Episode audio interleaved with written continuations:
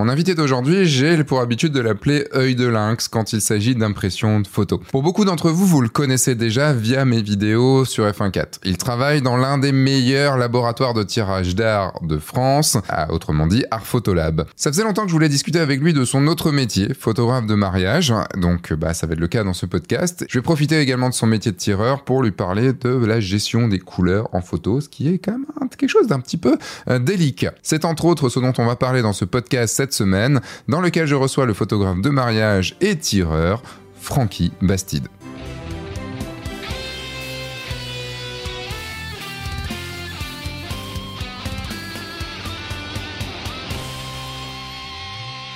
Bonjour, je suis Sébastien Roignan et vous êtes bien sur le guide du photographe de mariage, le podcast qui va vous donner les clés pour prendre votre indépendance et vivre de votre passion la photo et plus particulièrement la photo de mariage. Cette semaine, j'ai le grand plaisir d'accueillir Francky Bastide pour parler de ses deux métiers et de sa vision de la photo. Francky est photographe de mariage depuis 2012 et a réussi à imposer sa vision du métier. Il a commencé tout d'abord dans le sombre milieu des agences de mariage. Il y a pu comprendre ce qui différenciait une bonne d'une mauvaise pratique vis-à-vis -vis de nos clients. il a sa définition bien à lui de ce qu'est une photo vraie et est très attaché à l'aspect physique d'une photo. Forcément, son métier de tireur y a été pour beaucoup. Il nous expliquera en quoi nos écrans ne sont pas si fiables que ça, comment avoir un bon environnement pour retoucher. Il nous parlera également de la gestion de couleurs, qui nous embête plutôt pas mal, de comment gérer le fait que nos clients regardent souvent nos photos sur des écrans tout pourris, de livres photos et pourquoi il commande chez l'un des meilleurs tireurs de livres mondiaux. Et bien sûr, il va nous parler également de son travail chez Air Photolab avec Jamesville. Et avant de poser à Francky ma question habituelle, eh bien, sachez que dans quelques jours, là, si vous écoutez ce podcast à l'heure où il sort, le jour où il sort, dans quelques jours, bah, sort mon premier livre en tant que formateur. Mon premier livre en tant que formateur de photos de mariage aux éditions Erol qui s'appelle Photographe de mariage pour le meilleur et pour le pire. Bon là, si vous regardez sur YouTube, je n'ai que le flyer encore entre les mains puisque je le reçois là euh, dans quelques jours. Je vous en parlerai un petit peu plus à la fin de ce podcast, mais sachez que d'ores et déjà, vous pouvez euh, commander, précommander ce livre directement sur Amazon. Vous avez le lien euh, qui est dans la description de ce podcast et vous le recevrez directement le 28. Sachez aussi que le 28 octobre, il y a une soirée à Lyon, à Paul Trade, et que le 4 novembre, il y a une soirée, le 4 novembre 2021, il y a une soirée à la librairie Erol qui est organisée. Donc ça, je vous donnerai toutes les informations si vous êtes euh, sur mon Insta, euh, le guide du photographe de mariage ou fun4 ou si vous êtes sur euh, la, newsletter donc euh, qu'il y a sur le guide du photographe de mariage.fr. Francky, est-ce que tu peux nous faire ton pitch elevator si tu sais ce que c'est? Mon pitch elevator, j'en ai aucune idée. le pitch elevator en gros c'est tu as tu vas décrire ton activité, tu vas faire comme si tu avais un client tu vois, un futur client, que tu rencontrais un futur client dans un, dans un ascenseur et que tu avais le temps de 30 secondes, une oh, minute pour pouvoir lui décrire ce que tu fais et pourquoi il faudrait qu'il te choisisse. Oh, c'est dur ça, surtout que je suis très très mauvais en marketing. Euh, non, bah euh, écoute, euh, qu'est-ce que je peux dire Je suis photographe de mariage. Alors, encore une fois, là on parle de mariage, mais c'est pas mon activité principale, puisque je suis, je suis salarié à temps plein au laboratoire photo que tu, tu Te vends un, tu te vends un client, là, un futur client, dis pas. Moi, j'aime bien raconter ma vie après. Hein. Moi, le pitch, t'as 30 secondes. C'est mort. T'as 30 secondes. euh, ok, je suis photographe de mariage euh, dans les Yvelines. Euh, je me déplace partout en France si besoin. Et je suis un adepte de la photo reportage, disons, euh, la plus vraie possible. D'accord. Voilà, je pense que ça peut être pas mal. Pas dit que ça fonctionne, mais c'est. Euh, je pense que ça ne fonctionne pas, mais. Euh... Vu les derniers, euh, les derniers pitch elevator que j'ai eu, même à se comparer à se dire quelle était la Colombo de la de la de la photo de mariage. Ok. Ouais. à force de revenir tout le temps et de. Mais oui, ok, on revient sur un pitch elevator très, très classique, mais qui me permet d'enchaîner tout de suite sur le, tu dis la plus vraie possible. Et en fait, il y a beaucoup de photographes, et on est beaucoup de photographes à mhm. parler de, la photo vraie. Tout à fait. Mais c'est quand même une question que je me pose depuis tout le temps, parce que j'ai ma version des choses, mais j'ai l'impression que, cette enfin, que le vrai, cette définition du vrai est différente euh, quasiment en fonction de chaque photographe. Donc, c'est quoi pour toi euh, la photo vraie? Pour moi, ce que je, ce que j'entends en tout cas par quand je dis ça par photo, la photographie vraie, euh, c'est le moins le moins posé possible, euh, le moins dirigé possible. J'évite aussi de. Euh, je sais que des fois il y a des lieux où voilà il y a il va y avoir je sais pas moi un sac qui va gêner quoi que ce soit. Euh, je considère que c'est pas mon c'est pas mon à la fois mon rôle et c'est pas c'est pas vrai justement de changer ça en fait. Alors oui, il y a des choses qui sont très gênantes ou voilà quand je suis en contre-jour, on peut fermer les rideaux, des choses comme ça pour des questions techniques, on va dire, parce que sinon ça devient compliqué. Euh, mais je, je, je suis pas partisan de modifier ce que je vois finalement, même si le cadrage est un parti pris et déjà une modification de ce qu'on voit, on est d'accord. Mais euh, mais voilà, j'aime pas interagir dans l'événement des gens que je photographie finalement, hmm. parce que je pars du principe que un petit peu, je dirais, comme un photographe animalier, à partir du moment où on a une interaction avec euh, l'animal, et en l'occurrence nous, la personne, on change un truc quoi, dans son comportement. Le truc, c'est qu'en en photo autant en photo animalière, bon, je m'y connais pas en photo animalière, mais je me dis, bon, il y a moyen, potentiellement, en faisant bien les choses, que l'animal puisse ne pas nous voir, euh, ne pas nous sentir et tout, même si ça me paraît quand même compliqué. Euh, ouais, souvent c'est de l'ordre plus de la. Il nous tolère parce que euh, voilà. mais il a cramé qu'on était là depuis depuis bien avant qu'on soit arrivé. après, si, tu considères, tu vois, je, je suis pas je suis pas chasse, mais euh, pour moi, mhm. j'aimerais bien chasser, mais chasser photographiquement, tu vois. Si j'avais à chasser un jour, ce serait photographiquement, c'est-à-dire que tu tu aurais tous les aspects de la chasse Mmh ah, sauf la traque, hein, bien sûr, mais euh, plutôt le fait d'aller proche des, proche des animaux pour, tu vois, les shooter, mais en photo. Ça, mmh. ça pourrait me plaire. Je dis pas que je le ferai un jour, mais ça pourrait me plaire. Mmh donc, il y a quand même ce côté, quand on chasse, normalement, de pas être visible de, de l'animal pour pouvoir s'en approcher le plus et le shooter euh, le plus près possible pour pouvoir, euh, pour pouvoir l'avoir. en mariage, c'est compliqué parce que les mariés savent que tu es là, ils t'ont engagé. Comment, comment tu fais pour être, euh, pour être, pour être discret? C'est quoi tes, techniques? Euh, Je sais pas si une technique, euh, disons, euh, magique. Je pense que c'est beaucoup dans, dans l'attitude, en fait. Je regardais un, documentaire de James Nashtway, qui est un photographe de guerre très connu, etc., et qui parlait justement de, de bah, comment il arrive à prendre des photos dans des moments où en fait on n'est pas censé être là et pas censé prendre de photos et, pas forcément être toléré socialement par ces gens-là qui connaît pas du tout. Et en fait, c'est beaucoup dans dans une approche super humble en fait qui dont il parle et, euh, et de se faire accepter par par les gens en fait avec euh, chez qui on photographie. Euh, justement, je considère que le fait de pas pas leur imposer des choses, de pas leur demander ceci, de pas leur demander cela, de pas leur dire ah, tournez-vous plus comme ça, tous comme ça et tout, euh, ben on interfère le moins possible et en fait alors oui, ils savent qu'ils nous ont engagés, bien sûr, mais euh, à un certain moment, ils oublient qu'on est là. Moi, je leur dis tout le temps, les mariés, euh, vous me verrez jamais, mais je, suis, serai toujours là.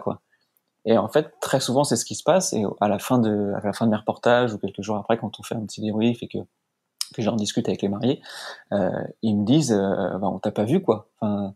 Et pour moi, c'est complètement l'idée. En fait, c'est presque le plus beau compliment que je puisse avoir sur un mariage, c'est euh, on t'a pas vu. Ou, hmm. quand ou quand il voit les photos, quand tu vois la photo, euh, bah on n'a pas vu que tu étais là, quoi. Et ça, ça me va complètement. Tu, mais moi, c'est marrant parce que j'ai la, la, place inverse. En fait, c'est là où j'aimerais bien creuser un peu là-dessus, parce que moi, j'ai la place inverse. Moi, moi c'est un compliment quand on me dit, mais t'es un, es un ami des mariés parce que parce que je suis présent, tu vois, parce qu'au contraire de toi, tu vois, moi, je suis, je m'intègre, euh, je deviens trans, enfin, je deviens transparent en tant que photographe parce que je suis un invité et un, et un ami des mariés, tu vois. C'est euh, c'est pour moi totalement l'inverse, quoi.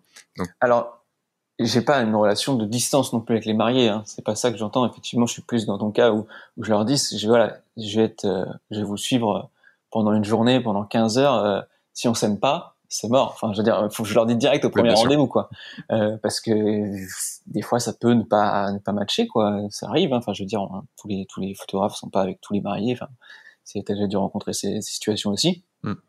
Euh, pour moi, c'est effectivement un critère important qu'on ait un peu les, la même longueur d'onde, etc., qu'on soit proche du coup le jour J, mais euh, comme tu dis, pour être transparent, en fait. C'est pas proche pour euh, participer activement à la cérémonie, à, à, tout ce qui se passe. C'est plus proche pour rentrer dans cette intimité mm. euh, et faire en sorte d'y être accepté, comme je te disais, et, euh, et de pas gêner en fait. Comment tu, comment tu te comportes quand tu arrives sur un mariage? Alors, quand j'arrive sur un mariage, très souvent, je shoote pas tout de suite. J'ai des boîtiers dans ma petite sacoche, etc. Je fais un petit tour tranquillement. Alors, ça dépend parce qu'il y a plein de de comment dire de contextes différents euh, pour les mariages. Des fois, c'est sur plusieurs lieux, il y a les préparatifs. Des fois, tout est au même endroit. Euh, en général, j'arrive sur les préparatifs très souvent. Donc c'est vrai que c'est une partie un peu plus calme. Euh, je shoote pas tout de suite. Je juge un peu, voilà, ce qui se passe, etc. De si c'est le coiffeur, par exemple, maquillage ou quoi, je me pose un petit peu, je regarde, je, je reste un petit peu en retrait, disons. Euh, je laisse parler les gens euh, autour de moi, euh, voir un petit peu voilà, les relations en essayant de comprendre parce que bah, on connaît pas forcément qui va être la maman, quelle est cette personne, si c'est sa sœur, son beau-père, etc. Donc ça c'est des choses qu'il faut essayer de d'attraper entre guillemets comme info. et puis puis voilà après gentiment je me mets à shooter sans avoir un gros début au début justement pour habituer aussi les gens à, à la présence parce que ben je suis conscient que j'étais pas là il y a 10 minutes, j'arrive, euh, encore une fois, le but c'est pas de m'imposer et que surtout pour les préparatifs où c'est des moments qui sont assez calmes. Donc euh, l'idée c'est pas d'attirer l'attention. Euh, donc voilà, le, moi pour moi le début d'un mariage c'est très calme euh, et vraiment je suis un peu dans dans l'attente parce que aussi le moment fait ça, hein, comme je te disais, c'est que la coiffure t'as le temps. Enfin, je veux dire que je prenne la mmh. coiffure maintenant ou dans 10 minutes globalement, il va pas se passer grand chose. Euh, donc voilà, c'est c'est même très souvent assez peu intéressant de prendre le moment qui est euh, vraiment dans la coiffure où ça ressemble pas à grand chose. Enfin voilà, il faut en faire, mais mais c'est pas le, c'est pas les photos, euh, comment dire, principales quoi. C'est pas, on peut pas tout un reportage là-dessus. Oui, généralement, moi c'est vrai que maintenant je je fais plus. Euh, enfin quand quand il y en a une, quand la nana se fait se fait coiffer, maquiller, je fais quelques photos, puis après si le si l'autre marié est à côté, tu vois, je vais je vais directement les voir ou je prends en photo ce qui se passe à côté, mais. Tout à fait, ouais c'est vrai qu'à un moment, le maquillage coiffure, ça fait, ça fait belle lurette que. Heureusement, ça fait. Heureusement, ça fait belle lurette ouais, que j'ai pas été, euh, que j'ai pas eu à aller dans mmh un dans un salon de coiffure. Je devais y aller samedi dernier. Au final, au dernier moment, elle a fait bon, non, non, on le fait, je change et je fais ça à domicile. Je fais ouais. parfait. c'est parfait. Il y, a des beaux salons de coiffure, hein, mais c'est vrai qu'on sait jamais trop sur ce qu'on, sur quoi on va tomber. Hein. Et donc tu, tu commences tranquillement mmh et en fait tu, tu, commences à discuter avec les gens un petit peu ou tu vraiment tu restes plus dans ton coin à, à observer? Ça dépend vraiment de ça dépend vraiment du feeling. Vraiment, ça dépend vraiment de l'ambiance. Euh, il y a des gens qui vont t'inclure directement, alors pas forcément les mariés, mais les, les gens qui vont être autour, euh, les amis, les témoins, la famille, euh, qui vont immédiatement euh, commencer à te parler, à t'inclure dans, dans, le truc, te poser des questions. Euh, ça ne me dérange absolument pas de, discuter avec eux, évidemment. Euh, je vais pas forcément m'imposer encore une fois. je parle quand c'est ma place, en fait, disons. Hmm.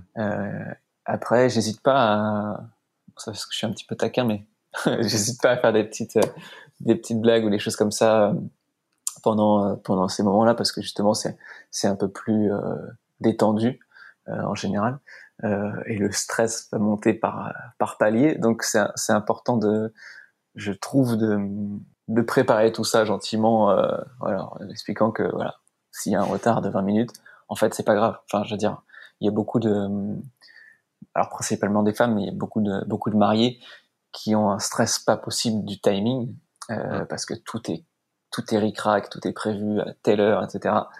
Et euh, tous les mariages que je fais, il y a des retards en fait. Enfin, je veux dire, euh, c'est pas ah grand-chose, mais il y a toujours des petits décalages parce que la coiffure, ben voilà, il y a une mèche qui tient pas, donc on fait ceci, on fait cela, et puis ça décale le truc d'après.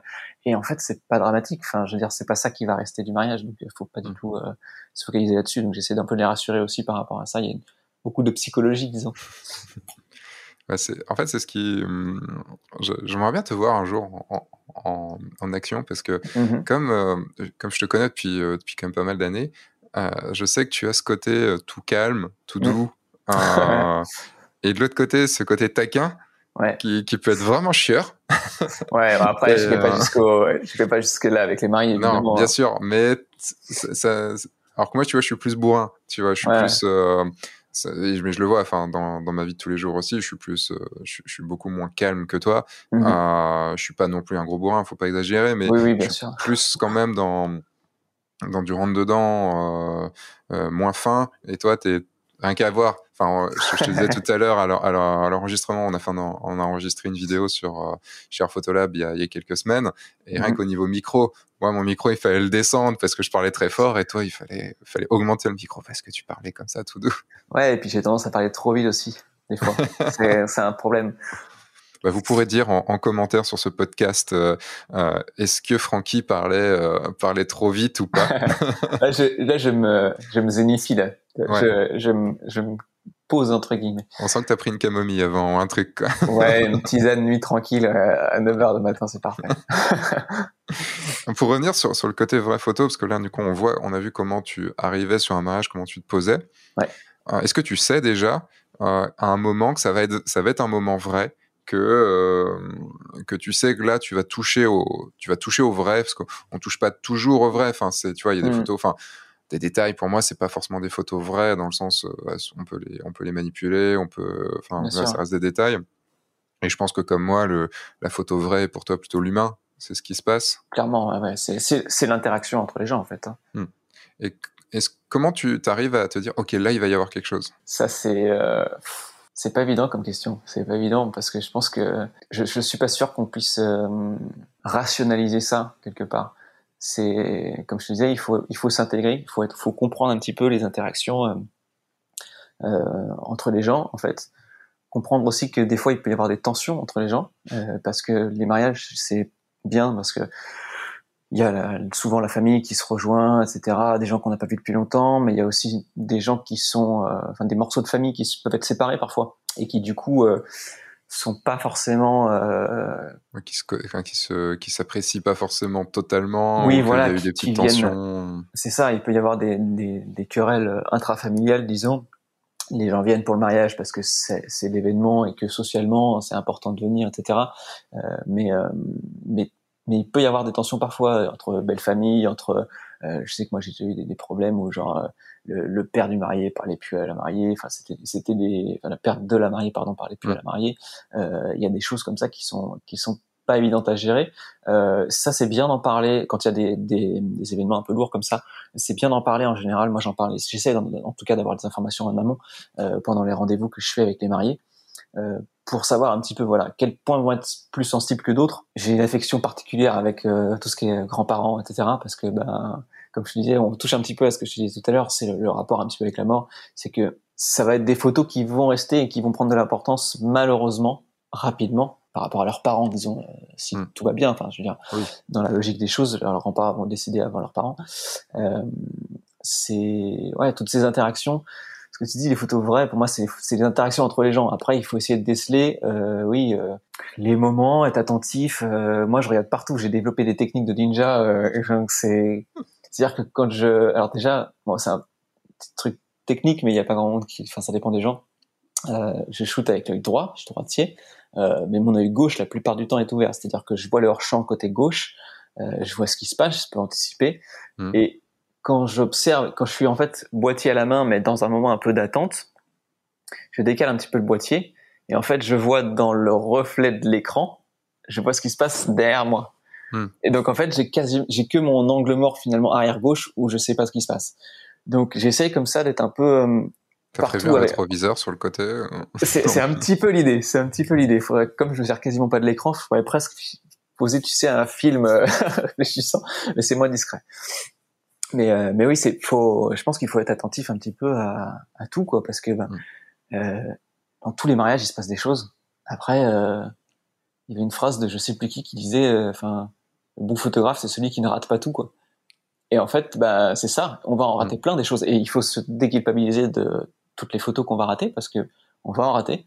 Et typiquement parce que bah, il se passe deux choses à deux endroits différents. Et voilà, on peut pas avoir, je sais pas moi, le, le bisou des mariés et en même temps la maman qui pleure parce que c'est synchronisé. Enfin, c'est, on peut l'avoir si on arrive à avoir les deux sur la même photo et qu'on est dans le bon champ, mais si, Exactement. si c'est pas, si c'est pas bien bien placé, on peut pas faire tout ce qu'on veut. Donc il faut admettre, il faut accepter ce, ce côté où on va rater des choses. Après, c'est mm. pas dramatique il y a une grosse partie, euh, enfin une grosse partie, il y a un bon petit, un petit bout de chapitre quand même sur de, du livre que je suis en train d'écrire sur, sur la photo de mariage, euh, mhm. qui sera peut-être sorti au moment où, où, ce podcast sera diffusé. Je ne sais pas, peut-être.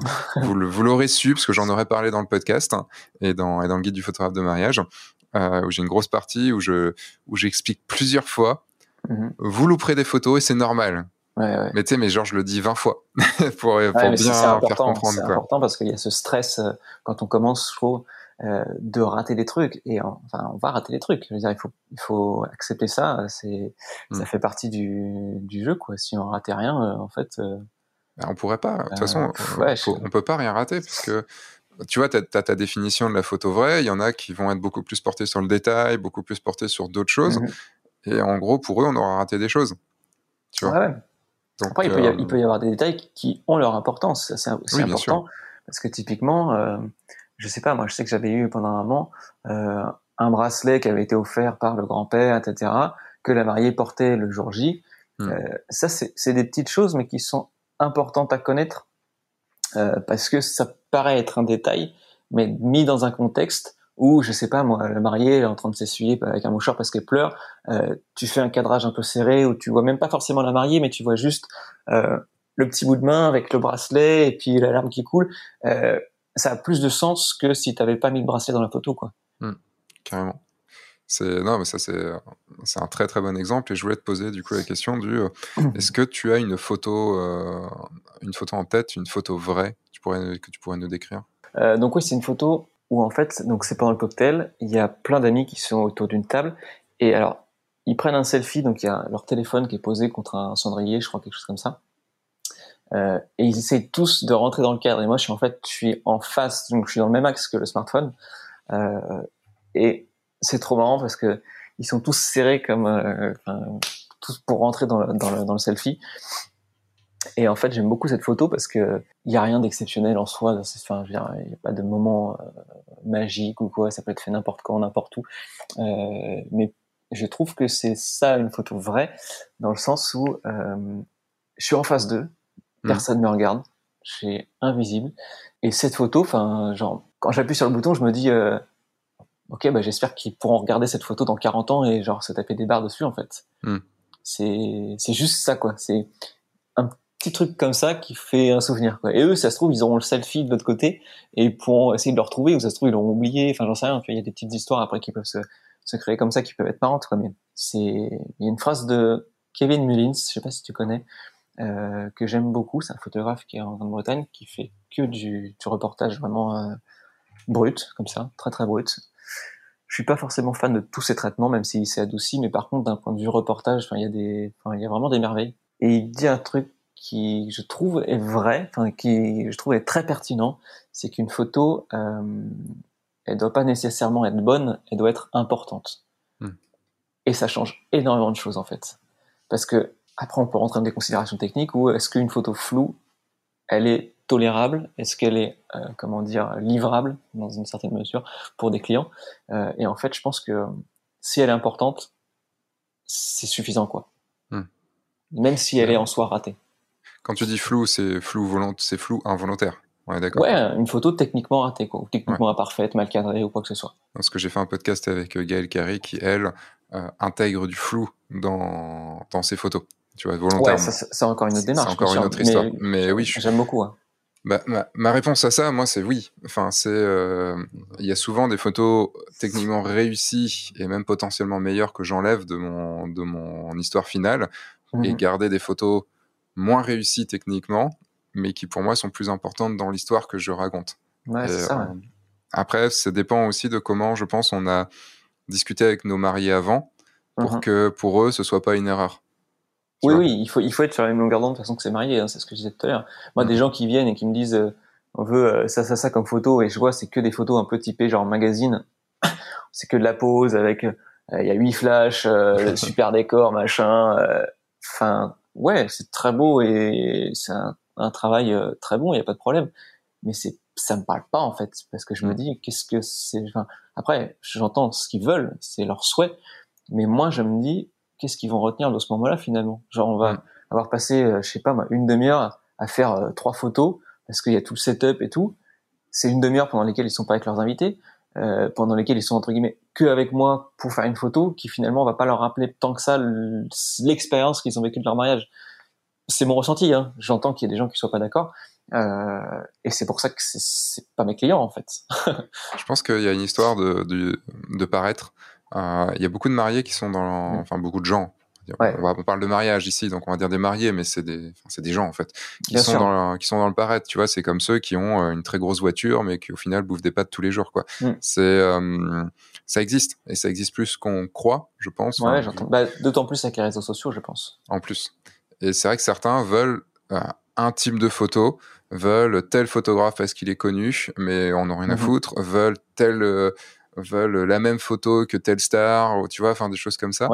Et euh, ils veulent la photo pour briller sur les réseaux. Et le truc, c'est qu'on peut le voir. Enfin, moi, c'est ce qui m'insupporte euh, beaucoup maintenant avec avec les tendances réseaux sociaux, Instagram, enfin tout ça, c'est que tout le monde veut sa photo mhm.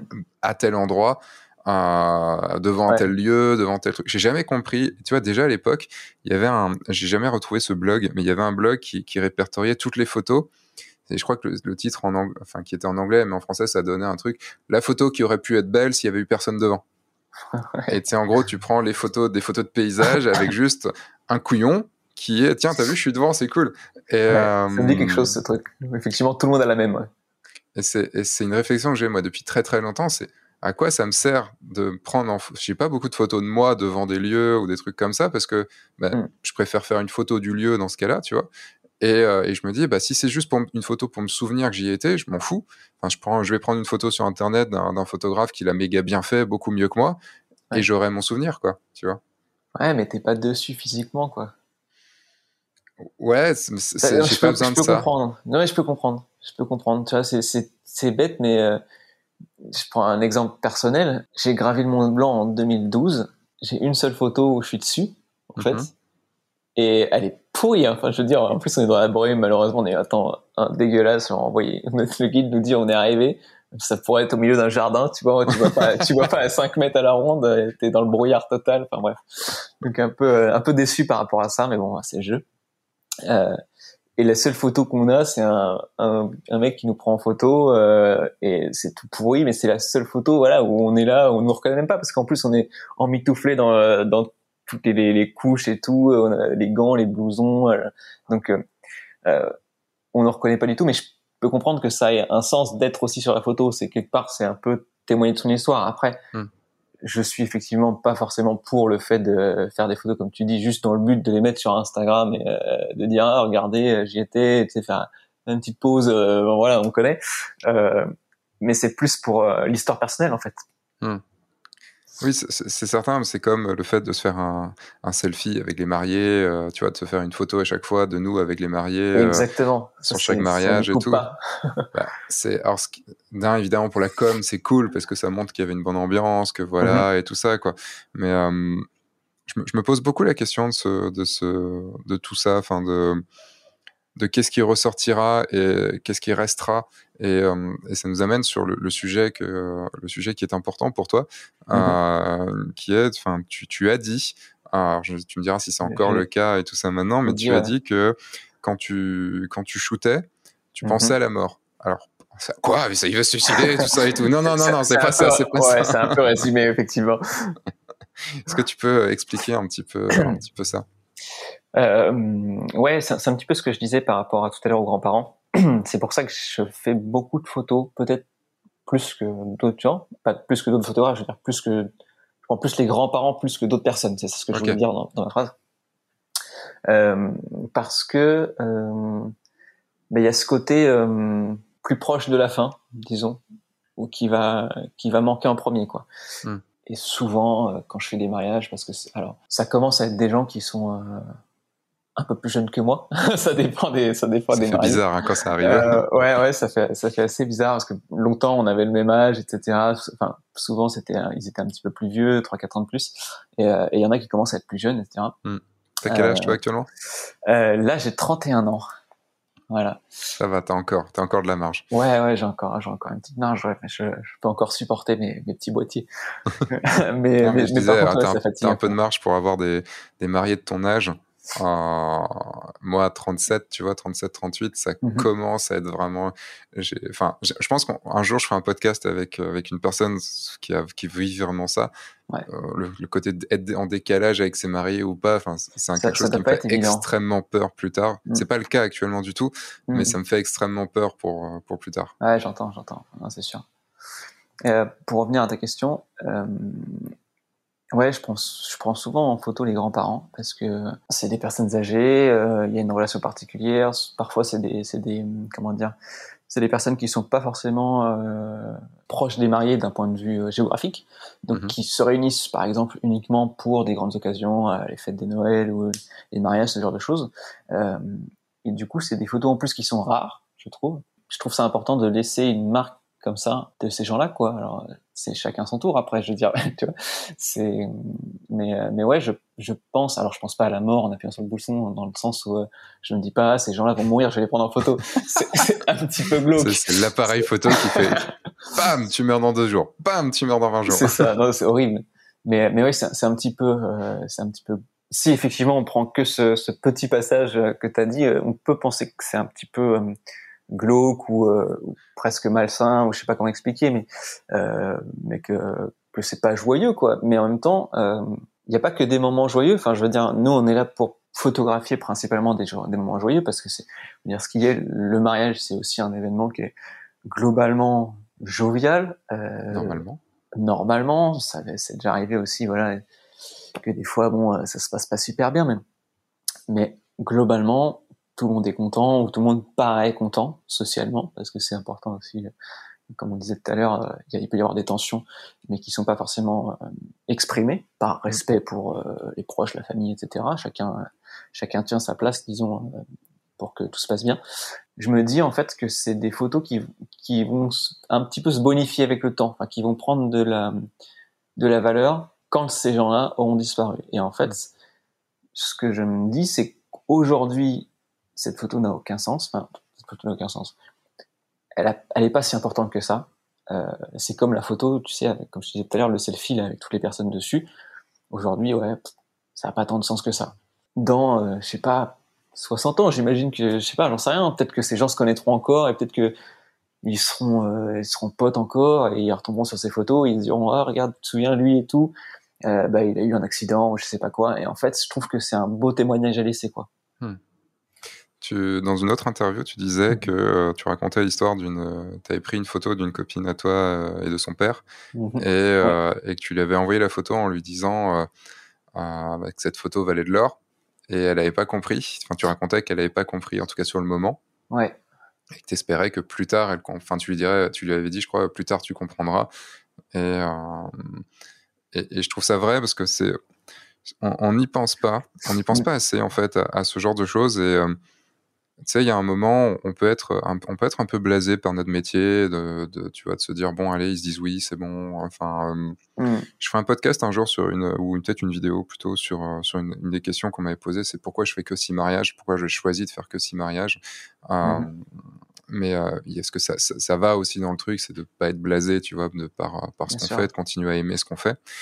Et je me rappelle d'une fois où, quand, quand j'étais euh, j'étais à Rennes encore et j'étais photographe euh, un peu plus un peu plus prestataire que je ne le suis actuellement, parce qu'en prestation particulier, je fais que du mariage maintenant, mais je faisais aussi du de la famille, des des, des, des rendez-vous familiaux, des choses comme ça, du portrait et tout, et j'avais fait euh, des photos d'une famille c'était pour la retraite de, de la mère. Mmh. Et euh, elle avait invité tous ses enfants et petits-enfants. Enfin, tu vois, il y avait tout le monde. Et dans, dans le lot des, des, enfants, il y avait euh, la, la, femme d'un des enfants qui était atteinte d'un cancer. Et, euh, et elle est morte peut-être 6-8 mois, six, mois après, tu vois. Mmh et je savais parce que enfin la famille le savait tout ça et tout. Après ça s'est pas du tout ressenti dans la journée tu vois. Moi je les ai fait beaucoup jouer beaucoup beaucoup rigoler et tout. Mmh et j'ai revu euh, une des personnes un peu plus tard parce que je connaissais un petit peu j'ai fait le mariage de deux d'entre eux. Enfin tu vois ça, a été euh, j'étais assez proche de cette famille. Et je les ai revus un peu plus tard et, euh, et ils m'ont appris du coup qu'elle était malheureusement morte. Et, et ils m'ont dit que bah, y avait une des photos que j'avais prises ce jour-là qui avait été qui était là pendant le pendant l'enterrement, tu vois, pendant la mm. cérémonie, et à côté, et c'est une photo d'elle souriante, et que cette photo avait euh, leur avait permis aussi de passer, tu vois, de passer cette épreuve plus, plus facilement, quoi. Mmh. Et je pense qu'on a pas, tu vois, j'en ai des frissons limite encore en train, en, en, parlant encore. Pourtant, ça fait des années, des années. Et, et je me dis, on a, on a, on a ce pouvoir en tant que photographe. Alors oui, tu vois, le mariage, c'est c'est fun, c'est tout ça, on s'amuse, tout ça et tout, c'est du mmh stress, c'est du stress pour nous en tant que photographe parce qu'il faut pas qu'on se loupe et tout ça et tout, enfin pression, tout ça. Mais euh, la photo importante, faut, faut toujours avoir en tête quand même que ce qu'on fait va rester. C'est exactement ça. Et va tromper la mort. C'est en ça, je pense que tu, quand tu parles mmh. de, tu penses à la mort, c'est tu passes au fait, penses au fait de entre guillemets tromper la mort. Et il y avait une, euh, une, citation que euh, que, Julien, mon assistant, a, ressorti en... parce que tu aimes bien les citations, toi. Donc, euh, c'est Ryan Brenizer? Non. Ah, non, ça, tu l'as, ça, tu l'as dit. Donc, euh, il, parle d'une, euh, d'un peu, justement, qu'on va, qu'on n'est pas important en tant que nous, en tant que personne, mais qu'on fera des photos, par contre, qui seront justement, avec lesquelles les gens seront enterrés, quoi, en fait. Bah, si tu veux, je la, je la dis et puis je dis celle de, de l'autre personne après. Donc, ça, c'est donc une citation de Ryan Brenizer. Comme j'ai devant les yeux, je peux, je peux la lire qui dit euh, Nous ne sommes pas importants, mais notre travail l'est. Aimez ce que vous faites et faites le bien, et vous passerez votre vie à fabriquer les souvenirs et les histoires de personnes pendant les jours les plus importants de leur vie. Vous prendrez des photos qui rendent les enfants bouche bée d'étonnement parce que leurs parents étaient si beaux. Vous prendrez des photos qui reposeront avec les gens dans leur cercueil. Vous prendrez des photos qui peuvent faire pleurer les gens même s'ils ne connaissent pas les personnes sur celles-ci. Ryan Brenizer. Je connaissais pas cette citation, tu vois, mm. et euh, je l'ai même pas vraiment lu avant de, avant de la, la lire vraiment. Et, euh, et c'est marrant parce que c'est exactement moi ce que je, que je dis. Enfin, surtout le mm. dernier, la dernière chose, c'est euh, si, si vous, mes photos vous ont procuré de l'émotion alors que vous, vous n'étiez pas là et que vous ne les connaissiez pas, c'est là, c'est que j'ai réussi, quoi. C'est sûr. Et donc la citation de l'autre citation, qui est une citation de Charles Boltanski, que je ne connaissais pas, mhm. mais euh, qui est malheureusement mort il y a, il y a trois semaines, puisqu'il est mort le 14 juillet 2021. Et il a fait beaucoup d'expositions, euh, euh, que ce soit, comment dire, au centre Pompidou, enfin, tu vois, des choses, des mhm. choses, enfin, à la MEP, des trucs comme ça, si je dis pas de bêtises. il a dit, on meurt deux fois. On meurt quand on meurt, et on meurt une deuxième fois quand on trouve votre photo et que plus personne ne sait de qui il s'agit. Ouais, ouais c'est terrible. C'est terrible. Et je trouve qu'elle, elle, euh, c'est très cru, mais ouais, Elle marche bien avec ce que tu, ce que as dit juste avant, quoi. Mm. Mais c'est, c'est exactement ce que tu disais, c'est que, alors, ça concerne tous les métiers, je trouve, mais on a une vision extrêmement court-termiste des choses. Je pense que c'est important euh, dans notre métier comme dans d'autres de voir plus loin en fait. C'est notre photo, c'est pas juste on fait la photo d'un moment T et terminé en fait. Mm. C'est un acte qui va se se prolonger encore une fois sur euh, des décennies, voire aujourd'hui, euh, quasiment euh, qui peut se transmettre de génération en génération. Enfin, je veux dire, le support numérique peut se multiplier autant de fois qu'on veut, etc. il reste après le, tirage papier, évidemment, pour comment dire, pour avoir quelque chose de plus plus physique. Mais mais ouais, c'est ce côté court-termiste qui me que j'aime pas dans, dans beaucoup de choses en fait. Hein. Enfin, je veux dire, et c'est un peu l'opposé que je recherche, quoi. C'est, mm. je fais une photo parce qu'elle aura peut-être du sens aussi dans plusieurs années. Et quand on regarde des vieilles photos de Paris, typiquement, euh, des années 1930, 1940 ou peut-être même avant, il y a rien dans leurs photos. Enfin, je veux dire, c'est des photos banales dans la rue avec des gens qui marchent. Et aujourd'hui, ça viendrait l'idée de personne de faire une photo comme ça. Enfin, ça a pas d'intérêt finalement. Enfin, je veux dire, Après, le, le truc, c'est que c'est juste un témoignage d'une époque, quoi. Ouais, mais bah, ça, ça, me rappelle ce que disait euh, James Ville. Euh, donc, on va parler un mm. peu de James forcément tout à l'heure. Ouais, voilà. mais on a un peu le même point de vue là-dessus. Enfin, pour euh, voilà, je, je l'aurais sûrement dit dans l'intro, mais tu fais, tu, tu travailles chez Photolab et donc qui, est créé par James Ville. Mm. Et James Ville, vous avez pas sur le podcast, je l'ai jamais eu sur le podcast, mais en gros sur F1.4, euh, vous le connaissez, euh, vous le connaissez bien normalement, qui fait beaucoup de photos de rue, euh, de photos de vie, comme il dit, parce que photos de mm. rue, il aime pas trop ça. Et, euh, et dans la formation qu'on a fait ensemble sur la, sur la photo de rue, il racontait ça, il disait, bah, n'importe quelle photo qu'on fait là maintenant, est un témoignage pour dans 50, 60, 70 ans, parce que la vie, la vie, la vie aura tellement changé. Mais le truc, c'est que pour aller un peu plus loin que ça, autant, tu vois, des photos des années 30, des années 20, des années 10, même des années 60, il y, en avait, il y en a eu de plus en plus au fur et à mesure de, des années, mais il n'y en mhm. avait pas beaucoup. Alors que là, maintenant, avec le numérique, des, des, photos, il y en a des milliards de milliards, en fait. Je suis d'accord. Et euh, est-ce que tu crois qu'une photo une photo a la même importance maintenant Du fait qu'il y ait tout ce doc, cette documentation, que ce soit en photo ou en vidéo à côté? La photo est beaucoup plus accessible parce qu'aujourd'hui on fait de la photo avec notre téléphone, etc. Je veux dire, ça devient super facile, super abordable. Euh, maintenant, l'importance de la photo en elle-même, je pense qu'on peut pas avoir le recul pour, euh, comment dire, pour imaginer l'importance qu'elle peut avoir. Euh, je prends un exemple tout bête. Les photos de Notre-Dame, il y en a eu des milliers, des millions, et personne avait l'importance de ça pouvoir représenter avant qu'il y ait l'incendie à Notre-Dame et que finalement il n'y ait plus de, il y ait plus de Notre-Dame, enfin en partie. Mm. Euh, alors que c'est ultra touristique, ultra banal, ultra visité. Enfin, euh, encore une fois, en soi, tant que la, la, structure est en place, tant que le monument est en place, ouais, c'est une photo comme une autre, comme a été fait des millions de fois, quoi. Il y a quelque chose qui vient en plus quand tu vois, bon, c'est un peu le même principe que la mort en fait. Ouais, c'est finalement ça prend de l'importance euh, quand il se passe quelque chose. Et aujourd'hui, voilà, je sais que euh, on prend des photos de voitures dans la rue, des choses comme ça. Euh, ça se trouve dans, j'en sais rien, dans 100 ans, euh, au moment où ça, il y aura des voitures volantes et, et une photo avec des roues, enfin, une voiture avec des roues, ça sera genre euh, incroyable pour les gens dans 100 ans, quoi. C'est comme la cassette audio de la cassette audio de notre enfance, quoi. Enfin, c'est, euh, Ouais, mais les vieilles, même les, vieilles cassettes vidéo, enfin, je c'est des trucs, mm. c'est un, c'est une brique, le machin, quoi. Euh, c'est comme, euh, tu vois, tu parlais de Notre-Dame, c'est comme les, les, Twin Towers. quand, quand tu regardes un film des années 90 ou 80 où tu vois New York avec les Twin Towers, tu... tu peux dater l'événement, ouais. Mm. Après cette année, tu vois, l'année dernière, je pense qu'il y aura un truc, c'est que comme il y avait, comme il y a le Covid et qu'il y a les masques, tu vois, il y a tout ça. Mm va y avoir ce côté. C'est chiant que ce soit daté comme ça d'un côté, mais en même temps, ça va rappeler des choses. Et euh, j'ai beaucoup hésité. Bah, ouais, j'ai beaucoup hésité, tu vois. À, alors, t'étais bien obligé parce que les gens ont les masques et tout, quoi. Mais mm. j'ai beaucoup hésité à, en parler comme ça bien avec les mariés. De... Parce que souvent dans la tête des, mariés, c'est ouais, mais non, notre, notre, mariage, il va être, euh, il va être, euh, en gros, toute la vie, on va se rappeler du Covid et tout ça. Mais en même temps, ça va faire une particularité aussi. C'est, ouais, Et puis c'est, c'est la réalité. Enfin, au bout d'un moment. Hmm. Tu vois, je suis pas pour euh, faire euh, l'emballage. On essaie de pas prendre en photo les masques pour pas que ça se voit sur le mariage, pour pas qu'on ait le souvenir de ça. Mais le souvenir, tu l'as quand même. Enfin, je veux dire, euh, c'est. ça fait partie du truc. C'est. ouais. Et encore une fois, c'est pas dramatique. Enfin, c'est un événement. Voilà, oui, il fallait être masqué parce que le contexte faisait que. ça témoigne d'une époque, comme on dit. Hein. C'est puis il y a, une différence aussi, c'est que, on, enfin, je parlais des milliers, des milliards de photos qui sont prises. Euh, c'est aussi ça, euh, c'est quelque chose dont on parlait avec euh, Marine Poron, qui, a, qui a eu un, passé de photojournaliste. Mmh et en fait, on, raconte, enfin, on discutait qu'aux États-Unis, c'est c'est arrivé un peu, c'est dans les mœurs, à peu près dans les mœurs, de pouvoir faire appel à un photographe, par exemple, pour documenter sa vie.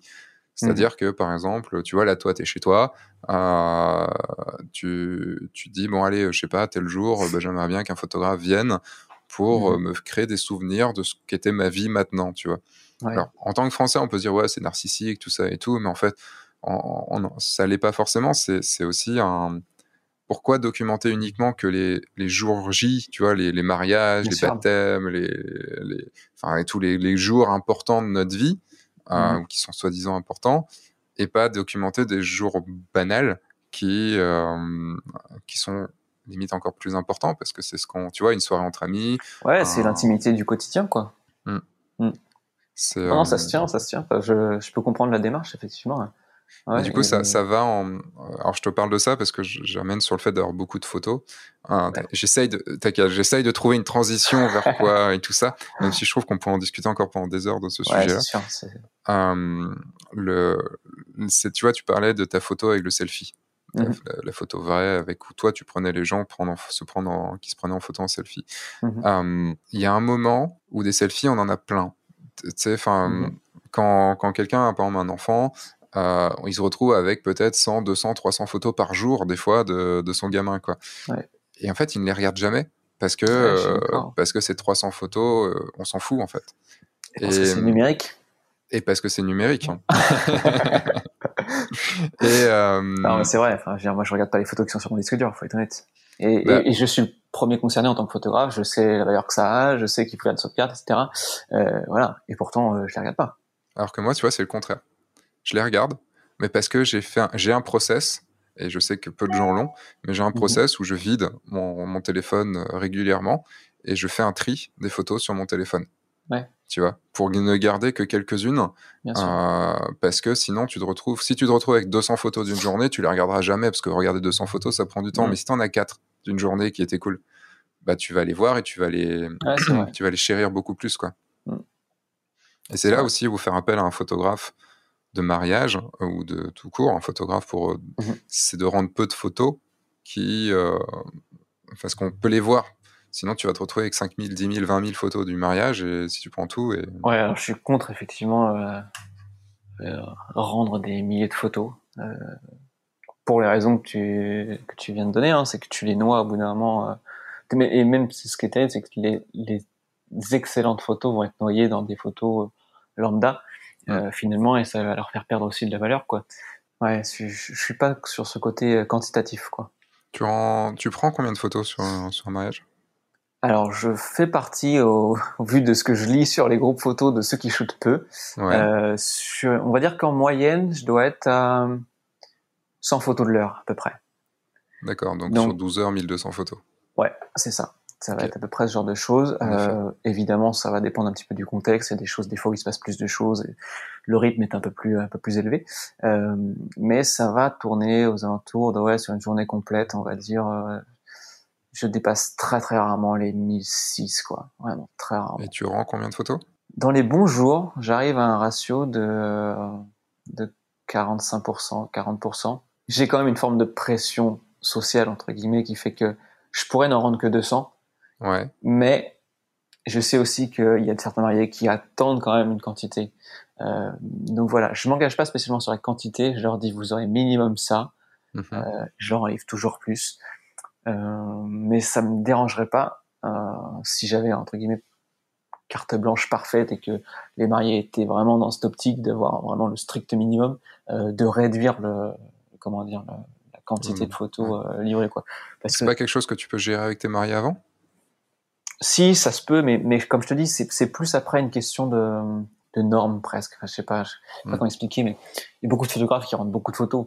Euh, donc forcément, toi, quand tu en rends euh, 200 à côté de celui qui en rend 1000 pour le même prix, ben c'est pas forcément Ouais. conscient, mais les gens vont se dire euh, ouais, ils nous en ont livré euh, que 200 alors que l'autre, euh, mes copains, ils l'ont eu au même prix, il en a livré 1000 quoi. C'est Ouais, bête. Hein. l'argumentaire, il est méga facile derrière, quoi. Pour- Oui, je suis d'accord, mais il y a ce côté social qui fait qu'il y a une comparaison toujours. Les mariés vont se comparer avec euh, leurs amis qui ont déjà eu un photographe, etc. Ok. Donc, Parce que, euh, mais ouais, mais si tu leur expliques bien, enfin, tu ferais partie de mes élèves, euh, je te dirais, si, tu- si pour toi, euh, 200 photos, c'est ce qu'il faut, tu vois, 200, Mhm. 250, vas-y. En fait, c'est, euh, Ah, sur l'idée, je suis d'accord. enfin, ça n'a aucune, tu vois, même moi, en rendant 400, 500 photos, je suis déjà en train de me dire, des fois, bon, en train d'expliquer à mes mariés que ça sert à rien de leur rendre 1000 photos parce que voilà. Mhm. Et que, mais par contre, moi, tu vois, les 400, je, je les, enfin, pour moi, j'aurais du mal à faire moins. Parce que comme j'ai un Mhm. reportage cinématographique, en fait, il faut que mon, faut que mon film dure une heure et demie, tu vois, au minimum, entre une heure et demie et deux heures, quoi. Ouais. Euh, et puis, il y a des détails, il y a des choses comme ça et tout. Il y, y a plein de photos que je pourrais enlever si vraiment j'étais, tu vois, qu'à la photo. Euh, Qu'une photo, puis j'ai des photos de transition, des choses comme ça et tout qui amènent l'histoire. Donc, je te dirais, si toi, tu as envie, vas-y, quoi. Enfin, Mm. n'aie pas de pression de, de tous les autres, parce que dans ce cas-là, si je suis ton raisonnement, c'est ah ouais, mais euh, eux, ils ont payé leur photographe 500 balles, pourquoi toi, t'es à 2000, quoi? Enfin, ouais, tu vois. bien sûr. Ah, Prends du galon, merde ouais, j'entends l'idée. Hein. Mais pour, pour moi, la concrétisation après, c'est et finalement le résumé de tout ça, c'est l'album, quoi. Et en fait, on, on se rend compte que l'album, et si tu as déjà regardé des albums de tes parents, de tes grands-parents ou quoi que ce soit, ou même d'amis, en fait, c'est suffisant, quoi. Hmm. Et il y a jamais 400 photos dans un album. Enfin, c'est pas possible. Juste, euh... faudrait, faudrait plusieurs tomes. donc, Tu- euh, donc, Toi, tu shootes pour l'album?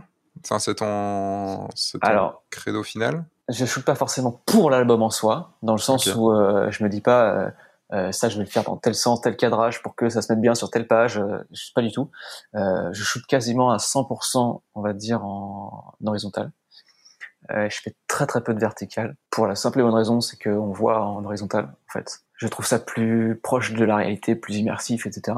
C'est vrai que- Alors Ouais. juste quand, quand il dit on voit en horizontal, c'est que nos yeux sont horizontaux, ils sont pas verticaux. C'est surtout dans. C'est ça. Ça me rappelle la, très chouette vidéo que j'adore, qui est euh, le, les, les, vidéos verticales, c'est le mal.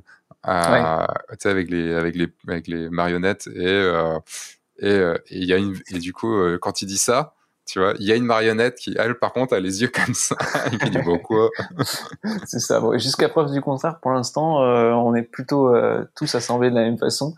Euh, donc, plus on, voit plutôt un champ, disons, panoramique. et du coup, voilà, c'est pour ça que je shoot beaucoup en horizontal, que aussi je préfère sur un album le comment dire l'ouverture, bah voilà, en, comment dire en horizontal, mm. plus que plus qu'en hauteur. Bref, euh, donc non, je shoote pas spécialement pour l'album. Euh, pour moi, l'album c'est euh, c'est la concrétisation, euh, disons, euh, de tout le travail et dans le sens où c'est le meilleur moyen pour moi d'avoir un, un, souvenir palpable qui peut se qui puisse se partager, etc. c'est c'est pas pareil que voilà quand on passe une heure et demie à regarder trois photos par seconde, à voir tout le reportage de son mariage. Enfin, je veux dire, au bout d'un moment, ça fait long, quoi c'est, je trouve ça long. Pour moi, l'album, c'est plus simple, c'est plus simple à montrer, c'est plus simple à, à partager. Et c'est palpable. t'es, es parti sur des, sur, un, sur, des albums de, de, la marque Queensberry, ouais. euh, qui sont en Australie, si je dis pas de bêtises. En Nouvelle-Zélande, ouais. En Nouvelle-Zélande, d'accord. Je croyais que c'était en Australie. Ouais, c'est pas très loin. C'est pas très loin, mais c'est pas la même chose quand même. Il y a un pays qui est méga dangereux et l'autre qui l'est pas du tout, si tu veux. Donc... C'est vrai que l'Australie, c'est le truc où tout le monde, tous les animaux veulent te tuer. et en Nouvelle-Zélande, aucun. Euh, donc, euh, les, euh, enfin, tu, pourquoi t'es parti sur cette marque qui a, qui, qui dans, enfin, je connais pas toutes les marques, mais de moi, ce que j'entends, c'est quand même une très, très, une marque assez luxueuse. Mm-hmm. pourquoi t'es parti sur, sur cette marque? Alors, excellente question. Ça a commencé quand je cherchais un prestataire tout à la base pour euh, pour les albums. Euh, j'étais déjà, euh, j'avais déjà un pied et demi dans le monde du tirage, donc je savais ce qu'était un bon tirage, etc. J'avais déjà des exemples pas mal sur les papiers, sur tout ça. J'ai fait le tour du salon de la photo. C'était du coup dans les années certainement 2014-2015 par là du temps où il y avait le salon de la photo Du, temps euh, à, l'époque, jadis. Je sais pas, peut-être qu'il y en aura plus. Hein, donc, euh... Euh, ouais, bah, écoute, euh, de toute façon, on va reprendre le salon de la photo s'il faut. Hein, écoute. Ah bah, vous êtes plus à ça près maintenant. après avoir repris le host de Arles, vous reprenez le salon de la photo. Ouais, j'ai glissé ça. On n'était pas contre, mais bon, ça fait beaucoup de boulot. chaque en son temps. donc bref, oui, donc j'ai fait le tour des, des salon de la photo euh, pour rechercher à la base un prestataire euh, correct. Euh, ce qui est en fait très compliqué, je trouve, à trouver parce qu'il y a beaucoup de, il y a, beaucoup de choses grand public déjà.